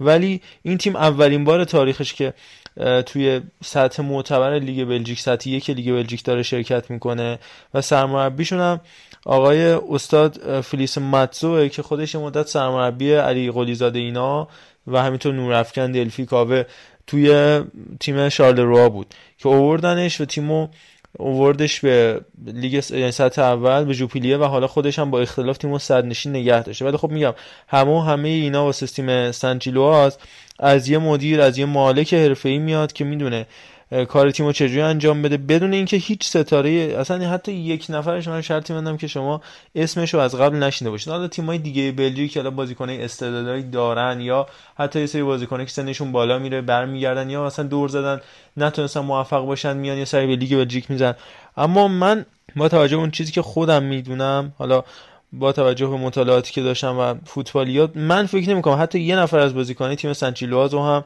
اسمش رو شنیده باشید. ترش همین سرمربیشون آقای فلیس متزو رو شنیده باشید. علی رضا راجع به مالکش صحبت بکن. تونی بلوم که چجوری به این موفقیت ها رسیده و چقدر کریر جالبی داشته. آره اول که این سابجکت داده بودی که روش کار کنی من رفتم خود راجع به ایشون خونده خیلی عجیب بود. یعنی نشون دادم از چه راههایی می‌تونه واقعا به پول برسه. ایشون بهش میگن گادفادر قمار تو انگلیس. این عزیز دلمون که 20 مارچ 1970 به دنیا اومده. سال 78 ایشون یعنی زمانی که 8 سالش بوده اولین بار یعنی خودش پول در میاره. یعنی تو 8 سالگی ایشون با قمار پول در میاره. یعنی واقعا عجیبه که چه جوری که این دستگاه آرکید رو خیلی دیده باشین دستگاه بازی قدیمی با پول تو جیبی که می‌رفته می‌رفته اونجا بازی می‌کرده تو کازینو و پول در و تو همون سن و سال از همون دوره های قدیم طرفدار برایتون بوده و تو Sunday League بازی می‌کرده تو این لیگ های محلی انگلیس و توی مستند ایشون اگه به کنیم پدرش صحبت می‌کنه میگه که تنها جایی که تو می‌تونستی اونو خشن ببینی زمانی بود که تو همون Sunday League فوتبال بازی می‌کرد و خیلی عجیب بود. آدمی که لقب lizard یعنی مارمولک رو بهش دادن یعنی تو ویدیوهای پوکرش اگه ببینید تو همه شرایط خیلی یعنی می‌بینی که صورتش خیلی عجیب و سرده و این آدم فقط تو فوتبال بود که خشن بود به گفته پدرش و یه چند سال تا سال 1984 به این فوتبال خیلی میشه گفت حتی نیمه حرفه ای ادامه میده و تا سال 80 از همین راه بازی آرکید و این دستگاه پول در میاره ولی خب این اواخر که مثلا رسیده به سن 15 16 سال دیگه می‌تونست یعنی قیافش به یه نحوی بود که با آیدی کارد فیک می‌تونست بره و پوکر بازی کنه چون تا زیر 18 سال قطعا نمی‌تونست بازی کنه. سال 1988 پا میشه میره منچستر. یعنی از روستایی که تو انگلیس بود پا میشه میره منچستر. تو دانشگاه منچستر شروع می‌کنه به ریاضی خوندن. در کنار این داستان یعنی نکته خیلی عجیب این آدم که میگن یک سریا انگار آیندهشون از قبل مشخصه. تو 18 سالگی تو اون دوران یعنی تو سال 1988 مثلا 20 هزار پوند پول زیادیه که یه آدم تو 18 سالگی راه قمار این پول به دست میاره و بعد اینکه درسش تمام میشه توی شرکت بینه ایوای شروع می‌کنه به حسابداری و سه سال هم بیشتر دووم نمیاره چون اصلا فلسفه زندگی جانم. شکر به کلامت. 20 هزار پوند اونم قبل آره دیگه خیلی عدد عدد سنگینی واسه آدمی که 18 سالشه و استارتشو از 8 سالگی زده. سه سال اونجا کار می‌کنه تو این شرکت به عنوان حسابدار و می‌بینه آقا اصلا این اون چیزی نیست که من می‌خواستم. و ما یه زمانی قمار می‌کردیم. بالا بیسار میاد بیرون. یه شیش ماه شروع می‌کنه به کار کردن. یعنی به عنوان یه دلال خرید و فروش می‌کرده پارت تایم کنارش پوکر بازی می‌کرده و کسب درآمد می‌کرده. شیش ماه که میگذره به این فکر فرو میره که آقا من انقدر خوب می‌تونم کسب درآمد کنم پوکر و این داستانا چرا تبدیلش نکنم به استراتژی؟ یعنی این نحوه شرط بندی و بازی کردن تبدیل می‌کنه به استراتژی و اصلا کلا میره تو این داستان. همون شش ماه که میگذره و شروع می‌کنه و پوکر بازی کردن حرفه ای از طریق ویکتور چندلر یه بیزنسمن انگلیسی خیلی معروفه که مثلا ویکتور بت که از سایت های شرط بندیشه میره تو شرکت شرط بندی اونا کار می‌کنه. و همون زمان یعنی جام جهانی 98 که فرانسه قهرمان شد دم فینالش میاد آقا به سران باشگاه میگه آقا مثلا با این آنالیزی که من از دیتا داشتم و تفکری که دارم ما هر چی که داریم باید بذاریم و رو فینال رو فرانسه ببندیم.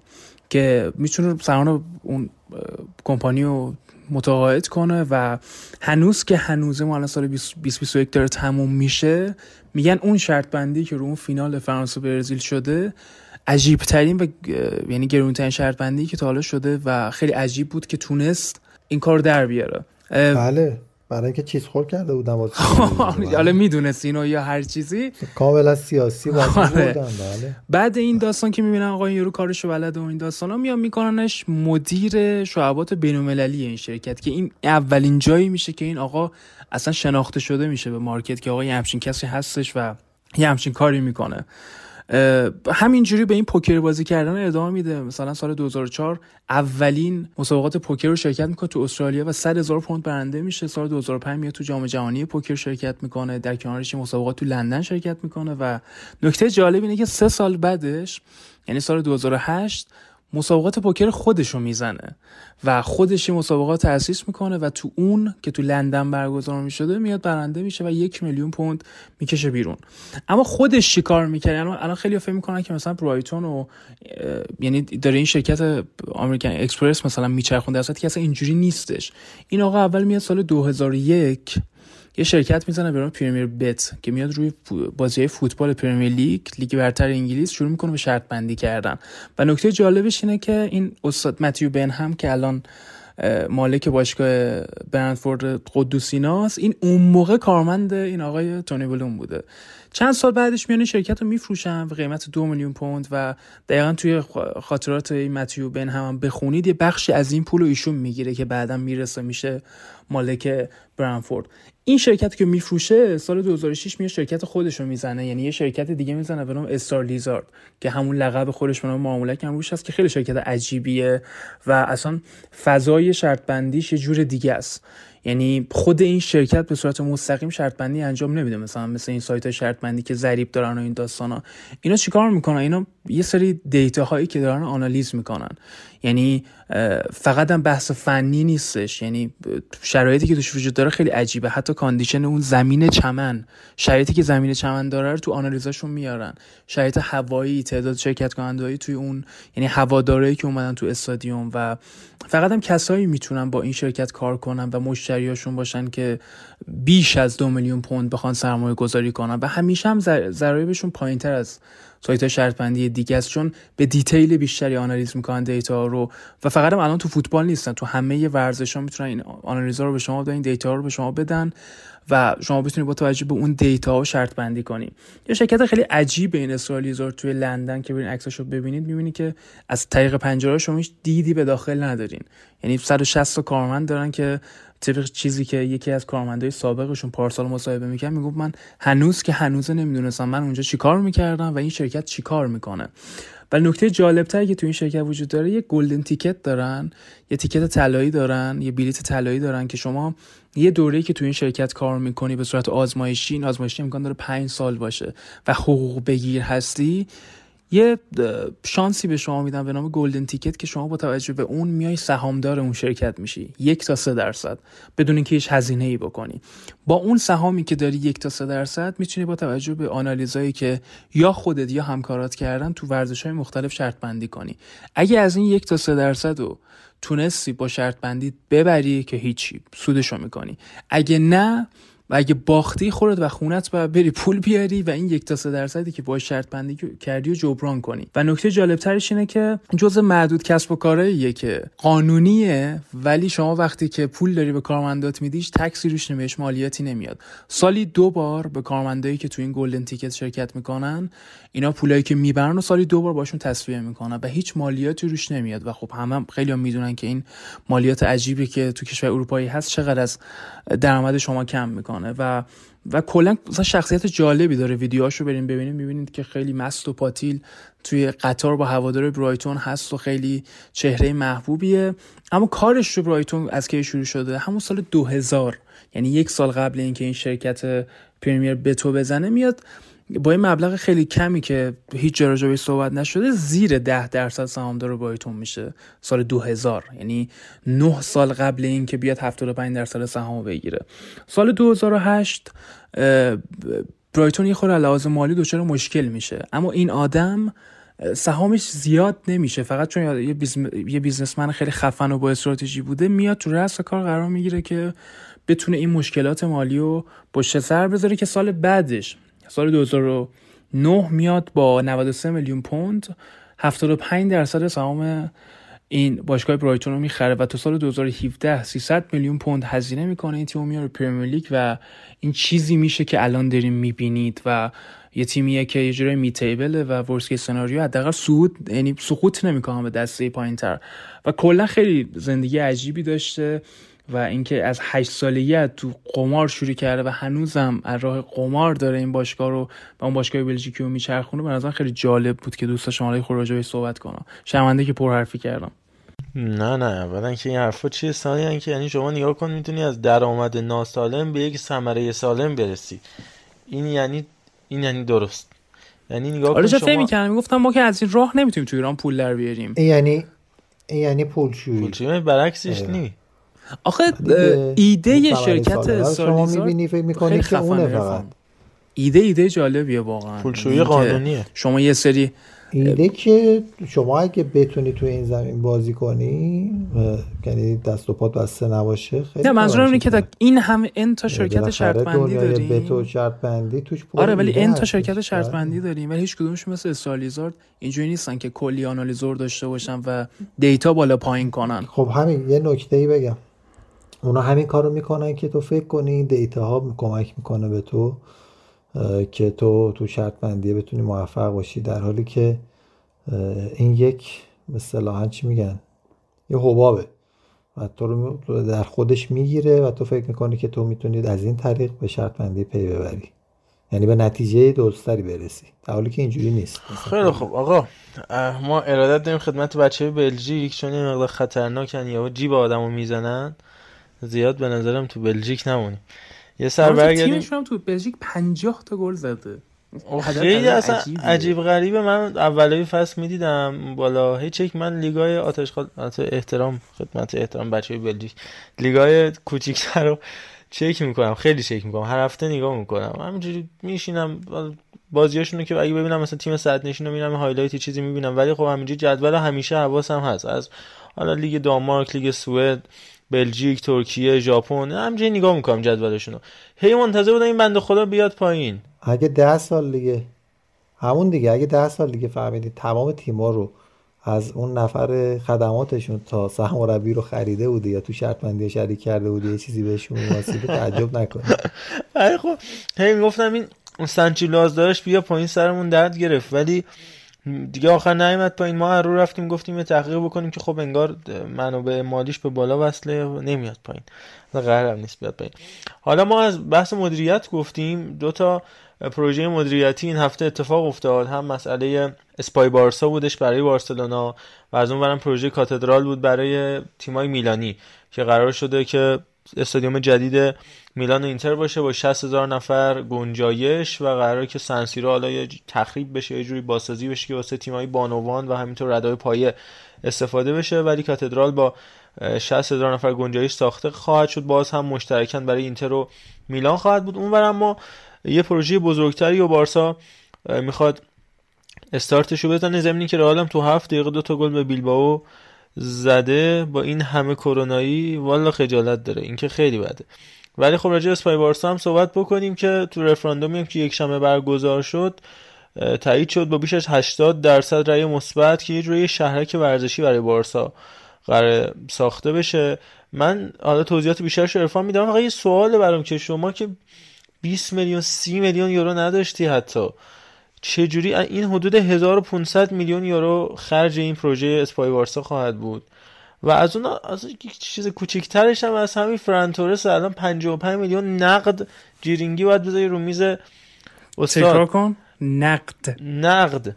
نقد و جیرینگی باید 55 میلیون یورو آخه رو... نکتهش اینه که ما چطور از نمیده بارسا؟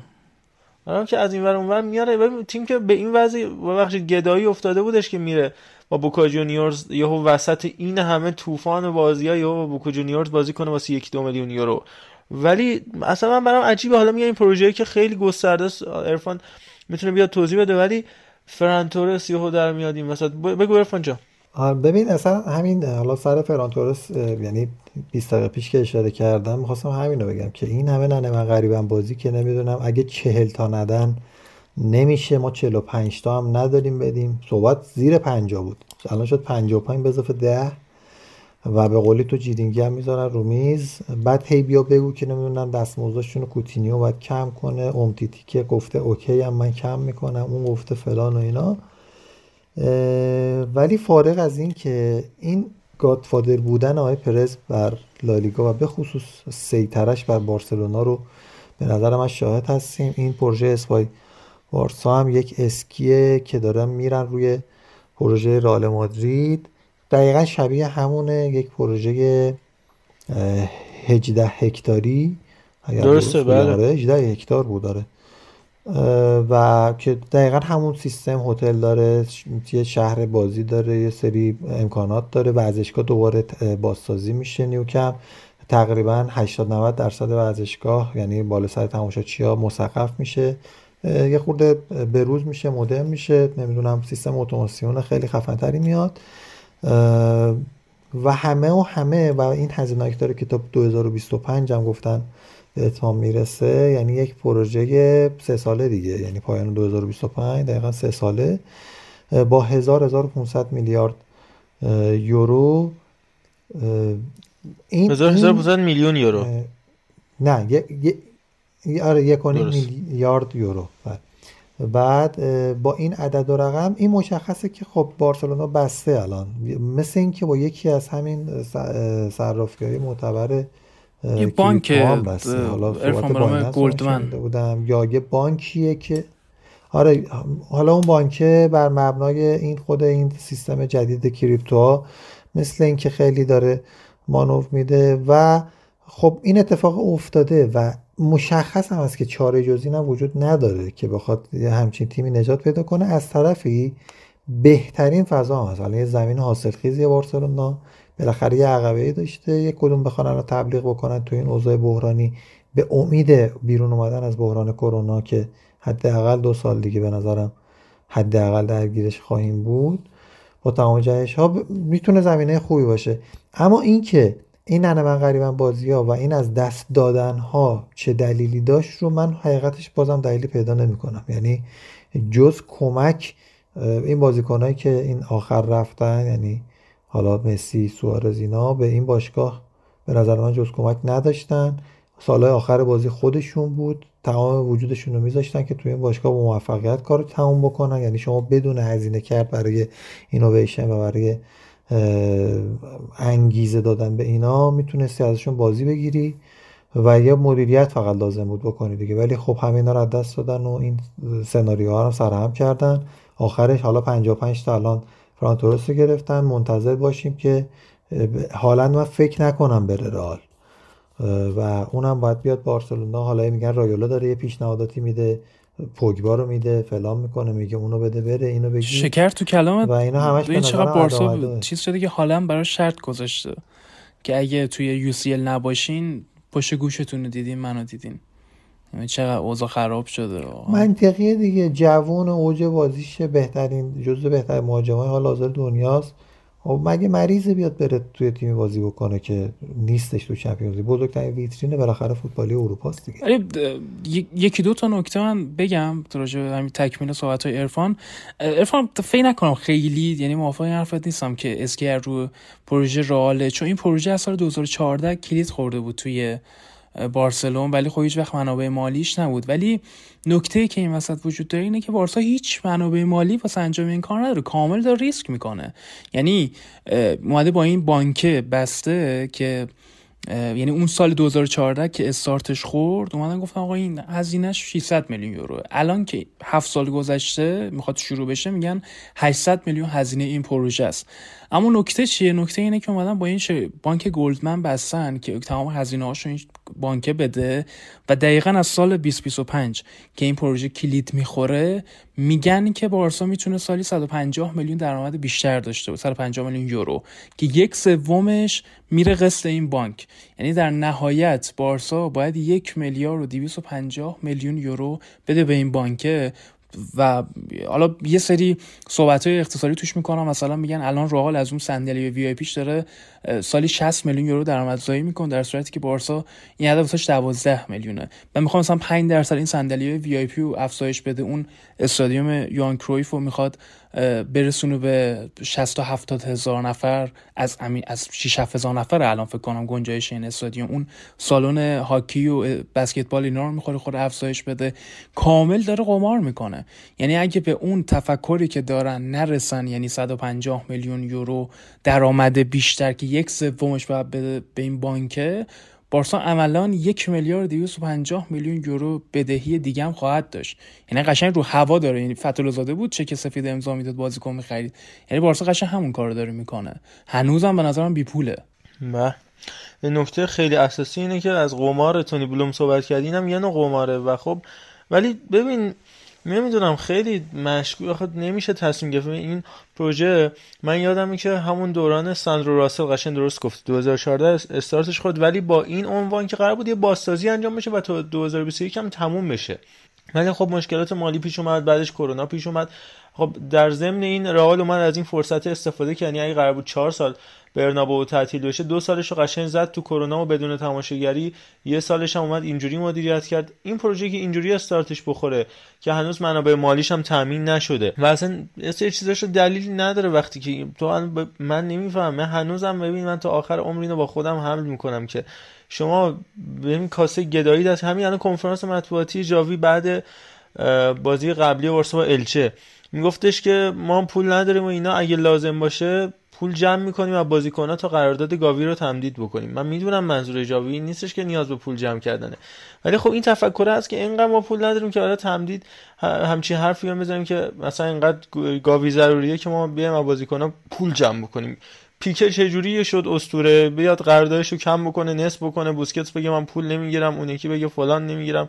5 درصد تو رو قرآن کم بکن که حالا بتونیم قرارداد آگورو رو ثبت بکنیم. بتونیم قرارداد دیپای رو ثبت بکنیم. بعد یهو همچین چیزایی اسمش میاد. هالند اطراف بارسا اسمش مطرح میشه. فران تورس 55 میلیون یورو. اصلا نمیفهم. من احساس می‌کنم قرار یه فروپاشی خیلی با... یا یه فروپاشی خیلی کارگزار بزرگی در. پیشه. من فکر کنم آتیه داده پرداز با این قرارداد بس که بعد بره 8 میلیارد بده رئال. محیطی رو بالاخره گرفتن. اوج ترسناکی کار کجاست محمد رضا که این پروژه‌ای که دارن می‌زنن تمام درآمدزاییش از هواداره. یعنی همش. از اون هتلی که توشه شهربازی که توشه فروشگاهی توشه هوادار بیشتری که یعنی گنجایش بیشتری که می‌تونه استادیوم داشته باشه در کنار اون سالن بولگرانا که برای هاکی و این داستانا. یک درصد احتمال بدیم که آقا مثل سه سال گذشته هر شیش ماه ویروس جدید بیاد و مثل الان آلمان که دوباره استادیوم تعطیل شد. یعنی آلمانی که با اون عظمت می‌دونی. ترسناکه دیگه. دیگه تا اون موقع دوز تا اون موقع دیگه اینا حساب کردن دوز 60 رو می‌زنن آخه الان هم که زدیم باز دیگه- مثلا کشور مثل آلمان که بهترین واکسن رو زده باز محدودیت می‌ذاره نمی‌زنن نه اتفاقا اونجا خیلی اه، چی میگن آدمایی دارن که تمرکز خب این داستان. هست دیگه یعنی این. پروژه چقدرن این آلمانیا پروژه دقیقا تو. زمانی استارت خورد که تو می‌بینی سه سال تقریبا از استادیومت هیچ درآمدزایی نمی‌تونی داشته باشی نکته خیلی مهمش. که اینا اومده سرمایه گذاری خیلی زیادی رو روی چیزای رشته های دیگه کردن رو تیم های بانوان رو تیم هاکی رو تیم فوتسال تیم بسکتبال این که همه اینای بارسا سرآمده جدا از تیم مردان فوتبالش. همین الان یه مثال کوچیک بدم تیم بانوانش که خب الکس پوتیاس که شد بهترین بازیکن جهان از دید فرانس فوتبال. خود لیک مارتنز اومد از طریق جایزه بهترین بازیکن زنان رو از طریق فیفا گرفتش. الان تیم بانوان بارسا که قهرمان اروپا سگانه رو برده تنها تیمیه که تو بانوان سگانه برده. 15 بازی لالیگایی 15 برد 86 زده 4 خورده. مثبت 82 تو تفاضل این تیم هست. 45 امتیاز کامل. کلا ولی آخه چی می‌تونی از اینا در بیاری؟ و من فکر می‌کنم یا یکی خیلی داره دروغ میگه. که حالا این هم اصلا زنده کمی نیست که از همون اول ما راجبش صحبت کردیم که می‌خواستن آقا مسی نباشه بر فرض. و حالا اومدن این سناریوها رو درست کردن و در نهایت به اینجا رسیدیم که 55 میلیون داری برای فران تورس ولی 20 میلیون برای مسی نداری.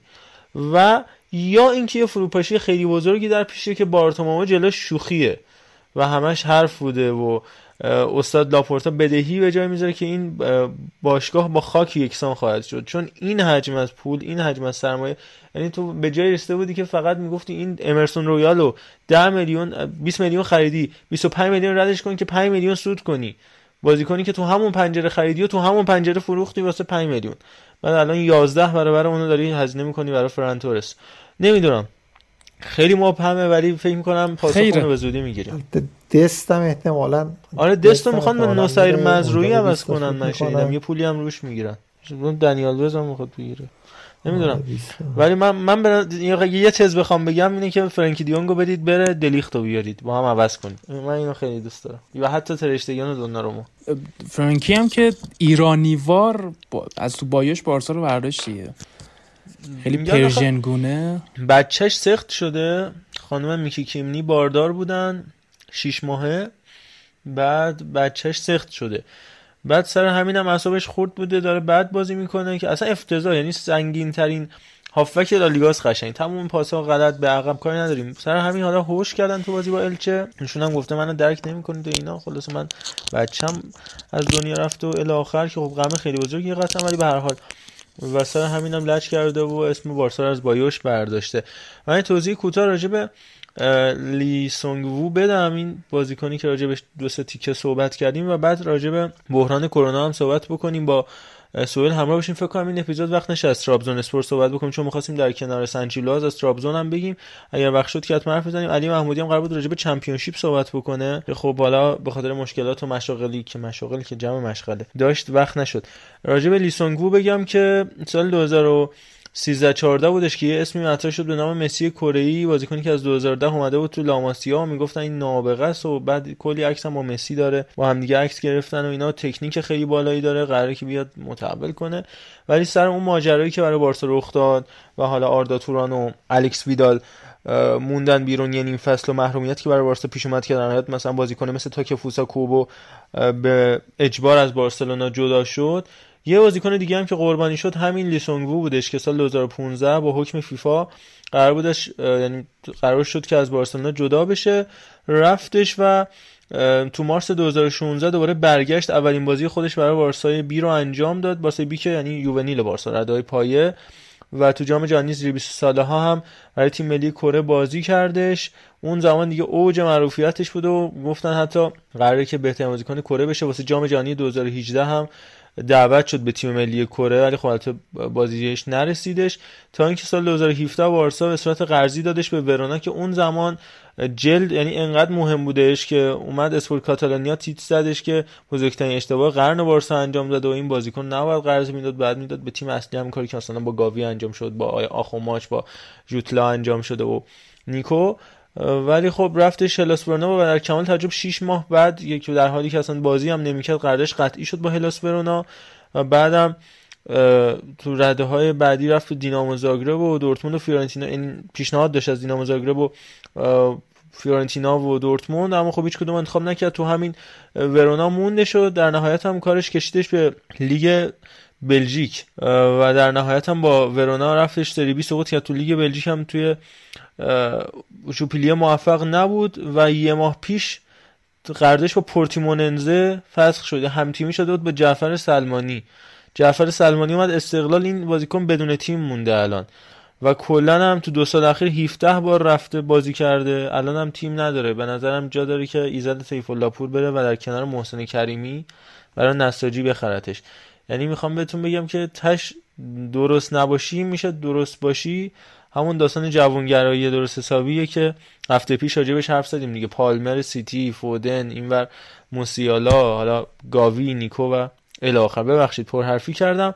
من یه نکتم راجع به تیم سویا بگم. توی این دو بازی اخیرش جلوی بارسا و اتلتیکو بازی کردش و چقدر تیم خوبی نشون داد. ولی واقعا تقدیر باید کرد از عملکرد بارسا مخصوصا تو نیمه دوم بازی با سویا که آقای کونده من نمی‌دونم چه کاری بود که انجام داد. قشنگ پدر تیمش رو در آورد از اون دقیقه 70 به بعد و بازیکن سویا از نیمه رد نشدن تو 25 دقیقه آخر بازی و حیف که این دمبله واقعا جواهره. من واقعا حسرت می‌خوام که همچین بازیکنی باید این اتفاقات براش بیفته. ولی خب رسویان باید تقدیر کرد که بلد کارو در بیاره. جلو اتلتیکو قشنگ حق اتلتیکو برد بودش ولی گرفت و اوکمپوس عزیز سه امتیاز براشون گرفت. این بازی هم قشنگ حق بارسا برد بودش یعنی تا هر بازی یه گام جلوترن. تیم سویا از اون چیزی که استحقاقش دارن. این از ماجرای بارسا سویا. برگردیم به انگلیس. حالا علی روان هست. جان. فقط در بازی با رئال. از اون چیزی که آفرین چقدر نکته قشنگی گفتی. این روال آخه حتی الان یه گل بیلبائو زدش و بازی دو یک شد.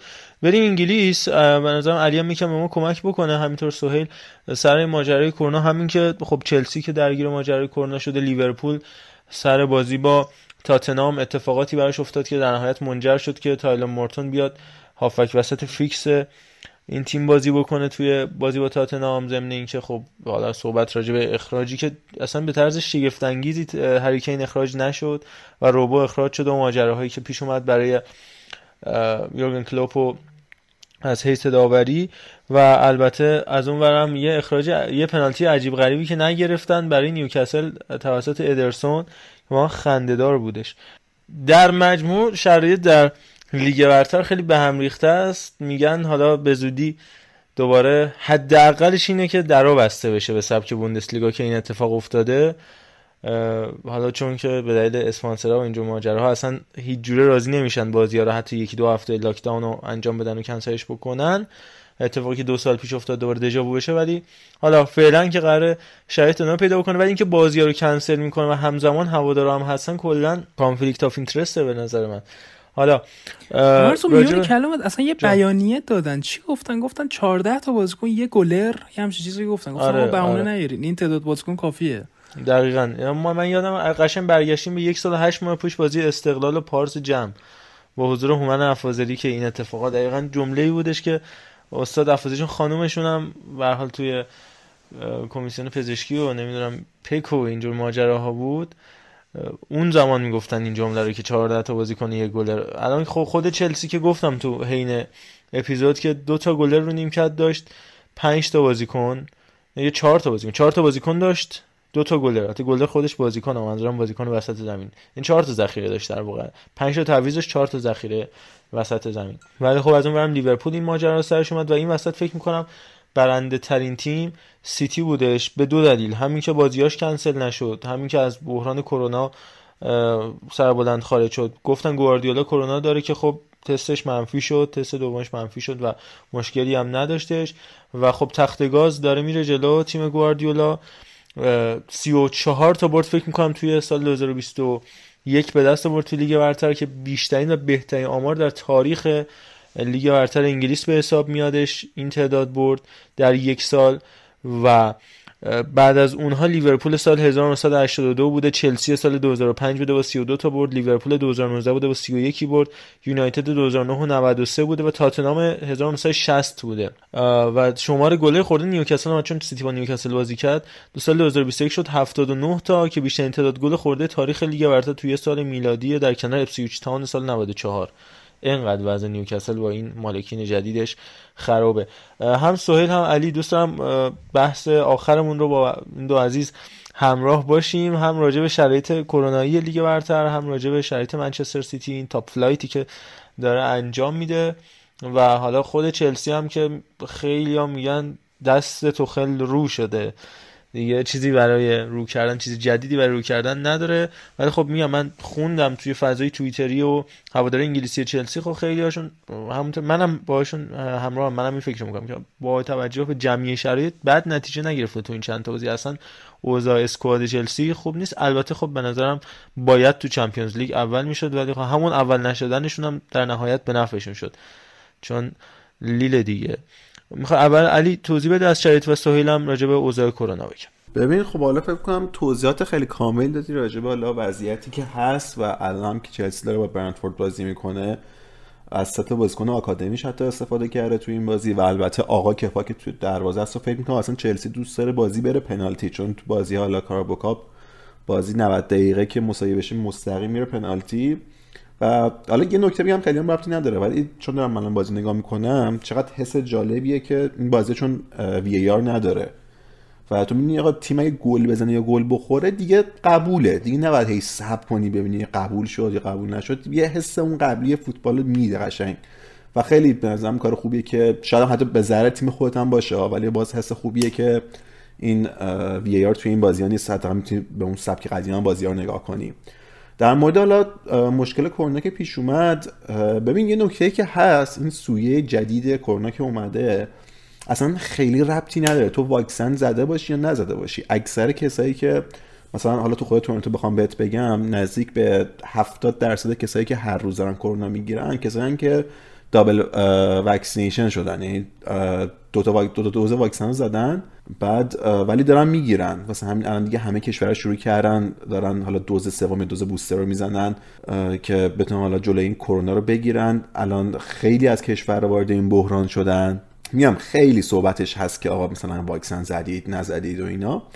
ولی خب چلسی هم خدا بخواد نمی‌دونم. مثلا آقا مارکوس آلونسو می‌تونست کرونا بگیره نمی‌دونم کپا می‌تونست بگیره. این نه بازیکن رو نمی‌کردم می‌تونست کرونا بگیره ولی خب دقیقا بیاد بازیکن کلیدی و بازیکن اصلی همه شروع که هم کرونا گرفتن. یه صحبتی هم حالا جدای این کرونا من صحبت کرده بودم همون اوله فصل کنم چلسی فصل پیش بازیکنش بیشترین بازی رو داشتن. یعنی میگم فینال اف تا بازی فینال رفتن چمپیونز بازی فینال رفتن. توی بازی یورو خیلی از بازیکن چلسی تا مرحله پایانی رفتن و خب تعداد بازی زیادی داشتن. فصل قبلش هم که به خاطر کرونا اونقدر استراحتی نداشتن و قشنگ پیش بینی می‌شد چلسی. این فصل مسئولیت خیلی زیاد داشته باشه. بزرگترین مشکلی هم که چلسی داشت حالا مثلا همین مقایسه می‌کنم میاد چلسی تو بازی های مثلا تو هشت بازی این گل خورد دوباره اومد توی مثلا هشت بازی بعدی یه دفعه 13 تا گل خورد. و حالا مثلا اینو برمیگردونن به خط دفاع ولی بزرگترین مشکلی که چلسی داره همونجوری گفتم خط هافبکشه چلسی سه تا بازیکن خیلی خوب داره واسه خط هافبکش سه بازیکن در حد کلاس جهانی کانته جورجینیو کواتیچ و تو فصل قبل اینجوری بود که بالاخره یکیشون مصوم میشه تای دیگه بودن. ولی این فصل به جای رسیدیم که سه تا بازیکن مصدوم بودن. یعنی هم کانته مصدوم بود هم کواتیش مصدوم بود هم جورجینیو یا نبود یا اگه بود حالا به گفته خود تیم با درد لگن داشت بازی می‌کرد اون بازی رو. و خب این خیلی ضربه می‌زد. قشنگ چلسی اون خط هافک رو وا می‌داد اون کمکی که خط هافک به خط دفاعی می‌کرد که از پرس تیم حریف در بیان دیگه نبود و بازیکنایی که مثل حالا ساول بارکلی یا حتی خود جیمز که تو بازی با زنیت اومدن تو خط هافک بازی کردن نتونستن اونجوری که باید شاید عمل کنن و خب خیلی به قول دست آقای توخل رو توی پوست گردو گذاشتن. از اون برم مثلا بازی با وول همتون قبل بازی شما قبل بازی با اورتون. دقیقا قبل بازی یه دفعه لیست یه سری کرونایی در میاد و تو می‌بینید چهار تا بازیکنی کرونا دارن که چهار تا مهاجمتن.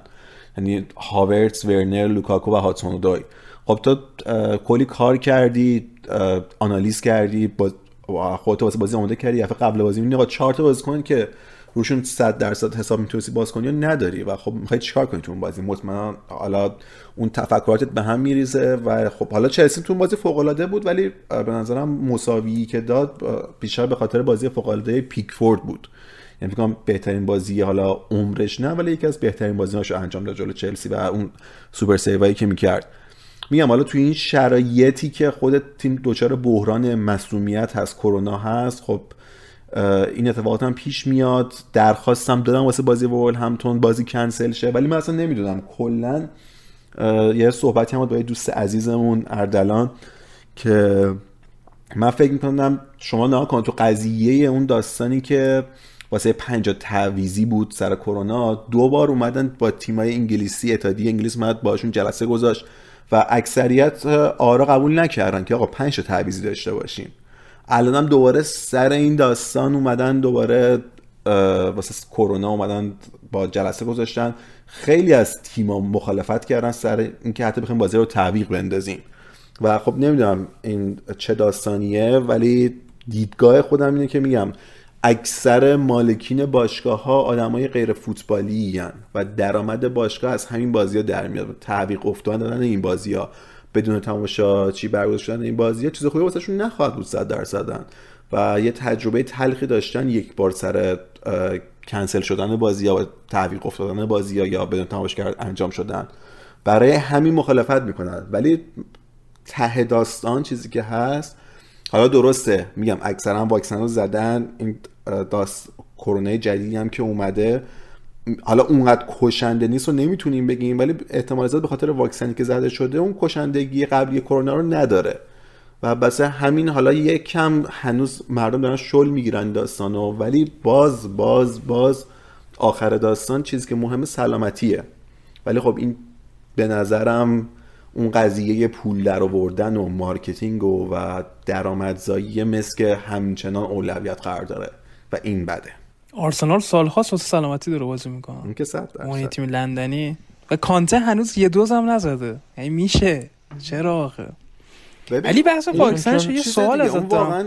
75 درصد کره زمین رو تشکیل داده. آره کاور کرده. ولی میگم یه چیز حالا به قول حال هم چند بار تو کنفرانس مطبوعاتیش گفته این یه نظر کاملا شخصی. تو نمی‌تونی بگی که مثلا چرا واکسن نمی‌زنی چرا نمی‌خوای بزنی. حالا فکر کنم کاملا یه اپیزود راجبش صحبت کردین سر داستان کیمیش که پیش اومد. ولی میگم باز من خودم شاید مثلا آدمی باشم که خب میگم آقا واکسن رو بزنید خوبه بزنید.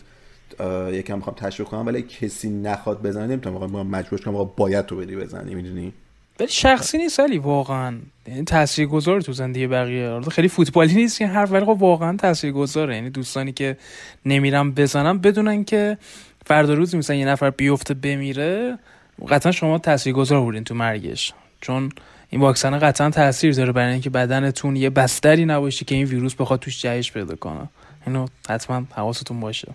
نمی‌دونم چی شد که سیتی دچار هیچ از این مشکلات نشد. به نظرم در انتها کار با سیتی بندیم با تشکر از لیورپول و تاتنهام که بازی فوق العاده ای ساختن. ولی خب بسکتبال بود دیگه قشنگ. یعنی تیما باز و ده تا توپ فقط الیسون از پشت دفاع جمع کرد و مشکلات کرونایی لیورپول و اینکه دو هفته تقریبا دو هفته و نیم تاتنهام استراحت کرده بود بحث دیگه ایه. ولی در نهایت راجع منچستر سیتی هم اینو بگیم که ببین این همه اول فصل میدون داد به فرانتورس کلی هم براشون گل زد. تو همون بازی جلو آرسنال درخشید. خودمون راجع به چگونگی فرار از پرس پرسکوریزیش صحبت کردیم که به بازیکن نزدیک میشه. در آن واحد در کسری از ثانیه از بازیکن مقابلش می‌کنه میاد اینجوری سرمایه گذاری می‌کنه تورس.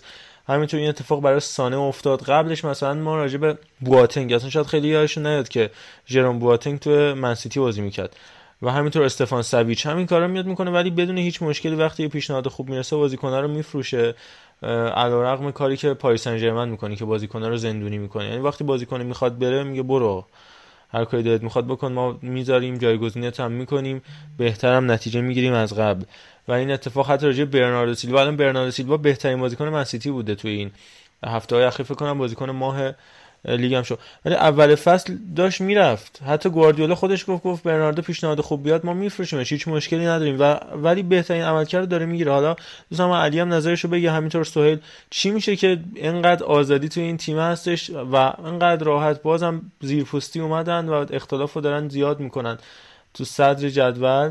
و گواردیولا که خسته نمیشه دیگه. این ششمین فصلش احتمال زیاد من فکر می‌کنم. حالا سه تا رو که تو 5 تا گرفته چهارمی رو تو 6 تا می‌گیره که دیگه مورینیو هم نتونه هی بهش سه سه نشون بده. ببین خب تو الان نگاه کن. حالا اولا که منچستر سیتی به نظرم یه عمق ترکیب فوق العاده ای داره که حتی اگه برناردو سیلوا رو از دست بده یا فرانتورس رو از دست بده هیچ مشکلی واسه این تیم پیش نمیاد چون کاملا بازیکن جایگزین فوق العاده ای داره. برای همین فکر می‌کنم از یه طرفیم یکم هم دنبال یکم بودجه جمع کردن من سیتی از این ور. و الان واقعا به نظر من فرانتورس چهل تام زیادشه. من با این وضع مارکت الان. ولی خب داره با یه قیمت خوب 55 تا حالا به اضافه 10 تا و بنداش داره میفروشه به بارسا. خب یه درآمدزایی خیلی خوب واسه باشگاهه و می‌تونه دستشون رو باز کنه واسه خریدای بعدی. و فکر می‌کنم سیتی الان داره قشنگ اون لذت رو از این عمق ترکیب می‌بره واسه این مشکلی نداره. و آره برنارد سیلوا هم به قول خود اول فصلش می‌رفت و این اتفاق نیفتاد. حالا اومده شاید داره کمک می‌کنه به تیمشون. برای همین یه جورم این, این ببین این چیزم داره. این داستانم از این طرف داستانم هست که تو وقتی اینجوری با بازیکن رفتار می‌کنی می‌دونن آقا اگه می‌خوای تو این تیم باشی بعد واسه جایگات بجنگی؟ اینجوری نیست که ما تو رو حتما بخوایم و اگه می‌خوای بری خداحافظ. می‌دونی چی میگم؟ یعنی باشگاه قشنگ خودش رو سطحش رو برده بالا و این بازیکن برعکس دقیقاً برعکس پاریس سن دیگه. دقیقا. یعنی همین امروز گفتیم دیگه یعنی نیمار نمیاد سر تامین ایکاردی بر خودش پامش میره ایتالیا. مسی حتی به اون مسی بودنش میره با دیماریا پاردس مهمونی. ولی میترسن که مثلا بازیکنان ناراحت بشن صداشون در نمیاد. و هیچ هم حتی تذکرم به بازیکن اینجا دقیقا برعکسشه ولی حتی بازوبند یعنی تو این چند سال الان فکر کنم ششمین یا هفتمین سال کوین دی تو منچستر سیتی هستش دیگه جزی کاپیتانه اصلی بود الان بازوبند چرخشی که دی تو زمین گاهی اوقات گندوغان کاپیتان گاهی اوقات روبندیاش این بازی آخر کاپتان بودش و این فصل جزی کاپیتانی اصلی شده. کسی هم نمی‌تونه صداش در بیاد. وقتی که حالا بیگرستین به عنوان مدیر ورزشی خود گواردیولا و حالا دوستان عربی که بالاتر هستن حرفه‌ای رفتار می‌کنن در نهایت منجر به این ساختار درست حسابی میشه و تیمی که بدون هیچ چون و چرایی داره اونجا اون بالا رقابت می‌کنه تو بالاتر الان صحبت چیزم شد ببخشید یکیچ عقب پاریس سن دقیقه 60 بازیش با لوریانت هم یکیچ عقبه و داره میگم قشنگ چون صحبتش هم بود الان نتیجه خیلی زیبایی هم داره می‌گیره. گفتم اینم گفته باشم که داشته باشی. مامارسا این قضیه که اینقدر وینگراشون راحت میدن حالا تو مثال فرانتورس و سانو زدی البته وینگر نیست آره این ویل ویل بکه این ویل بک بله. درستش. آره حواستون باشه. بازیکنای چند پست خیلی داره یعنی الان برنارد سیلوا تو پست وینگ راست بازی می‌کنه جک گیلیش اینور تو وینگ چپ بازی می‌کنه فودن تو وینگ چپ بازی می‌کنه. تعریف نمیشه داره استرلینگو داره. اینجوری بازیکنم زیاد داره که قبلا تو این پستا بازی کرده. یعنی خیلی هم اینجوری نیست تیم گواردیولا من فکر می‌کنم ببخشید اینجوری بگم. من فکر می‌کنم تو تیم گواردیولا شما هر پستی هر بازیکنی هر پستی می‌تونه بازی کنه غیر از شماره 9 یعنی شما شماره 9 باشی. بازیکن target باشی که خب حرام است. باید بری. ولی در غیر این صورت یعنی زینچنکو از دفاع چپ میاد هافبک وسط. حالا این اتفاق قبلا برای فیلیپ لام افتاده بود همین الان کانسلو. اصلا تنها پستی که تو نمیبینیش فول بکه قشنگ هافبک دفاعی هافبک وسط پشت مهاجم بازی می‌کنه. همین اتفاق برای مهاجمانشون میفته روبن دیاش میاد گاهی اوقات دفاع راست دفاع چپ بازی می‌کنه. لاپورت کاملا تبدیل شده بود به دفاع کنار. فابیان دلف ما می‌بینیم.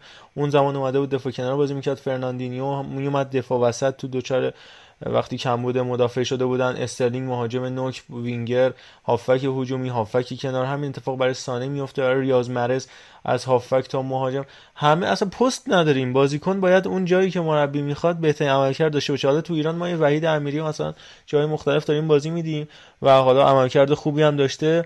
هزاری تو بوقو کرنا میشه. دمش هم گرم وحید امیری. ولی در نهایت درستش همینه دیگه. تو باید خواسته مربی رو برآورده کنی بدون توجه به اینکه تو که ربات که نیستی. حالا مربی به تامینایی میده باید بده. این وظیفه مربیه که تو بتونی از پس اون مسئولیت هایی که ازت خواسته میشه بر بیای دیگه. حتما این کادر فنی رو داره این آنالیز رو داره به بازیکن میگه چیکار کنه و بازیکنم اون رو انجام میده و حد اکثر توانش می‌ذاره. نهایت محصولش میشه ژائو کانسلو.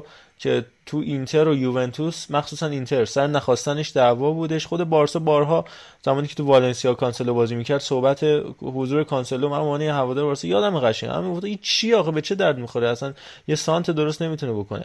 الان کار به جای رسیده و بیرون پا میاد و پشت محوطه اون پاسا میده. گل استثنایی نفته جلو نیوکاسل به مارتین دوبرافکا زدش و بالاترین عملکرد یه بازیکن میگه نه نمی‌خواد یه بازیکن نمی‌خواد برو می‌خوای بمون. برای خواستن کسی نه قرار زندون درست شه نه هیچی. انتقاد هم هست قطعا همونطور که اول فصل زیاد راجع به سیتی گفتیم که آقا شرایطش خوب نیست پارسال همینو گفتیم. ولی خب وقتی که همه چی خوبه باید واقعیت رو گفت دیگه. حالا من یه نکته بگم. فکر کنفرانس مطبوعاتی پارس دو سال پیششون بود که به گواردیولا گفتن 33 تا بازی پشت سر هم بدون باخت و 19 برد پشت سر همو کسب کردی. دلیلش چیه؟ و گواردیولا یه جمله گفت گفت پول داریم بازیکن خوب می‌خریم نتیجه می‌گیریم. به تنه البته فکر می‌کنم. اینو گفت. یه لحظه بریم این جمله گواردیولا رو بشنویم. 19 wins in a row. If you could say what is the most important reason for those 19 wins in a row that sort of run if you could mention one thing what would it be? نه نکته نیست. میگم دیگه فقط این تفکر تفکر جوادیه دیگه. ما یه جایی که ما با هم دیگه یعنی یه شخصی ما می‌شناسیم می‌گفت تدوینگری اشکال نداره ماساژ بده تی بکش چایی بیار. بله. تفکر پپ هم اینجوریه این یه جایی میاد. مثلا دوستان هستن که مثلا میگم فلانی بذار بیام مثلا باشگاه تو دفتر تو نمی‌دونم فلان تو تی بکشم ماساژ بدم حالا بقیهش با خودت. ولی خب گواردیولا اینجوری شوخی می‌کنه. خلاصه این از شرایط لیگ برتر. هفته بعد یادمون باشه که حتما راجع چمپیونشیپ و پایین نیمه پایین جدول لیگ برتر حتما صحبت بکنیم که اونجا هم اتفاقای خاص خودش داره میفته. با تشکر از عزیزان عربستانی و خانم استیبلی که واقعا درمان کردن. جان. دو جمله. خواستم بگم اولش دیگه گفتم. جمله. چیزی ما هم تموم کنم. این که چهار تا بازی تو روز اول لغو شد. دو تا هم تو روز دوم در نهایت شد. 6 تا. و حالا اون تیمایی هم که مثل چلسی اینا بازی کردن که خیلی دست و پا شکسته اومدن. منچستر با 19 تا کیس مثبت برنتفورد با 13 تا تاتنهام و واتفورد و لیورپول یه تعداد حالا 4 تا 9 تایی دارن. لستر هم که 9 تا. کیس کرونایی داره. اونورم حالا من می‌خواستم اینو خیلی گساله ان هفته بعدی دیگه گسترده ترش رو صحبت می‌کنیم اگه کرونایی باشه. همین دیگه فقط هم اشاره کنیم به اعداد و ارقامی که تیم ها باهاش دست و پنجه دارن. می‌کنم من یادم بحث پارس جنوبی شد و اینا. بازی اصلا موقع چه تکرار و اینا شد که بگذاریم بگذاریم اصلا نگاهت رنگی نیست سویل کاملا نگاه اصلا نگاه اصلا منطق یعنی سویل یعنی منطق رو سویل ساختن. اسپتزیا رو بگو ناپولی رو برده. خیلی مخلصیم. این ناپولی به ما بریم دیر شد. یهو چیز میشه. بریم تو کوچه بازی کنیم بریم برای خدافزی تو کوچه بازی بکنیم و یه فاصله کوتاه بگیریم با امید عزیز همراه بشیم بریم برای خدافزی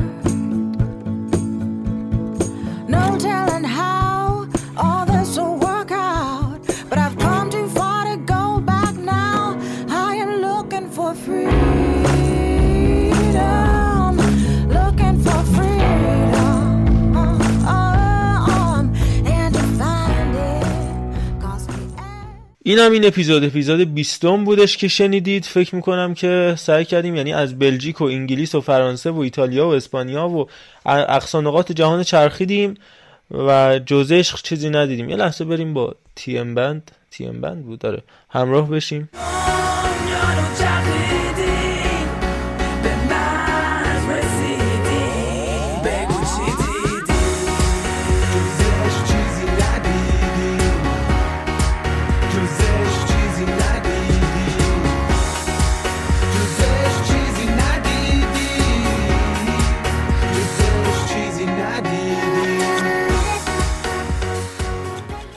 آقا میگن TM Bax بود نمی‌دونم با همین بچه ها همراه شدید دیگه. حالا هر چی اسمش بود. مهم نیست. خلاصه دمتون گرم که ما گوش دادید. ادسا این توتال فودکست رو فراموش که کردید. دی نکنید دیگه. می‌بینید ما تو اینستا block شدیم. یه چهار تا کامنتی چیزی ما پست نمی‌تونیم بذاریم. یعنی حداقل خواسته ما از اینستاگرامی که الان نصف ایرانی ها رو داره میبنده اینستاشون به خاطر ماجراهای VPN که ما رو هم block کرده همین بوده که حالا حداقل شما برای ما کامنت بذارید voice بفرستید. این هفته اصلا voice خبری نبود. توییتر و تلگرام و اینستاگرام و اینا رو دریابید. کست باکس که سنگر اصلی ده هزار تایی شدیم یادتون نره. آقا عرفان دمت گرم که ما بودی. خواهش می‌کنم. لطف دارید. خیلی ممنون که بنده رو تحمل کردید. دوستان عزیزم من چند جلسه که بینست شدم نبودم. اینترنت یاری نکرد. دیر اومدم زود میرم. خلاصه عذرخواهی می‌کنم انشالله که اصلاح بشه بتونیم دوباره سر وقت خدمتتون باشیم و ادای دین بکنیم. ارادتمندم. نفرمایید تو رو خدا. قربونت برم. قربونت برم. انشالله هفته بعد هم در کنار هم خواهیم بود. علی رضای عزیز. آه خیلی مخلصیم. امیدوارم که این لذت برده باشین. یه صحبت فکرم سینای عزیز بودی کامنت گوشه می‌گفت آقا زود تمامش می‌کنیم می‌خوام تو کوچه بازی کنیم. خدا وکیلی 30 دقیقه رو سریا بودیم 20 دقیقه رو پاریس بودیم. یعنی انصافا نگو که زود می‌خوایم تمامش کنیم. خیلی مخلصیم آقا. بله از دوستان خیلی متشکرم که بله. تا این دقایق رو گوش دادن و انشالله که لذت بردن از صحبت های آقا عرفان و علی رضا و همچنین آقا محمد رضا. ان که صحبت خوبی شده و کیف کردین دیگه. شبتون بخیر و خدا نگهدار همه. و علی نازنین از تورنتو یاد گرفتم ببین. این خوبه. خب آقا دم همگی گرم که تا این لحظه با ما بودن و اینکه من نمی‌دونم حالا محمد چه اصراری داره که این زمان ضبط پادکست رو یه زمانی بذاره که باز چند تا بازی تو لیگای مختلف داره با هم برگزار میشه. ما همیشه بازیه. همیشه بازیه مخصوصا نمی‌دونم دیگه الان چون حالا توی دسامبریم و بازی ها فشرده تره دیگه سه شنبه چهارشنبه هم, هم حتما بازی هست. مخصوصا چلسی هم صد درصد تو اون روز ضبط بازی داره که من اگه تو اون پادکست باشم. ولی خب میگم بخاطر یکم هم حواسم به این بازی هاست. مخصوصا بازی لیورپول چه بازی قشنگیه. و اینکه دم همین گرم دیگه. قربونت علی صحبت کرد. بازیه. جان. آرز علی چون صحبت کرد علی گفت تورنتو دیگه. یاد یه بله. تکسی افتادم میگه دافم تورنتو خو... تورنتو خوابیده خودم لام دلا کف چرا باید به ازاله تو تمام با این تمام بشه اپیزود.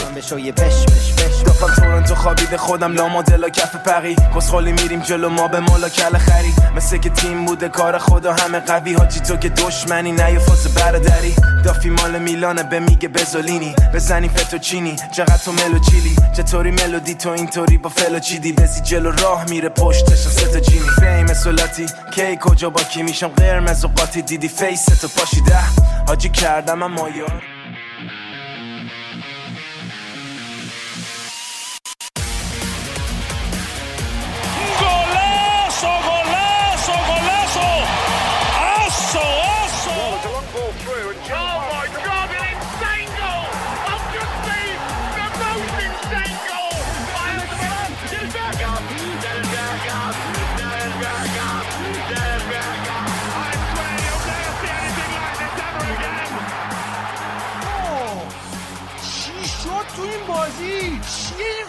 pass now.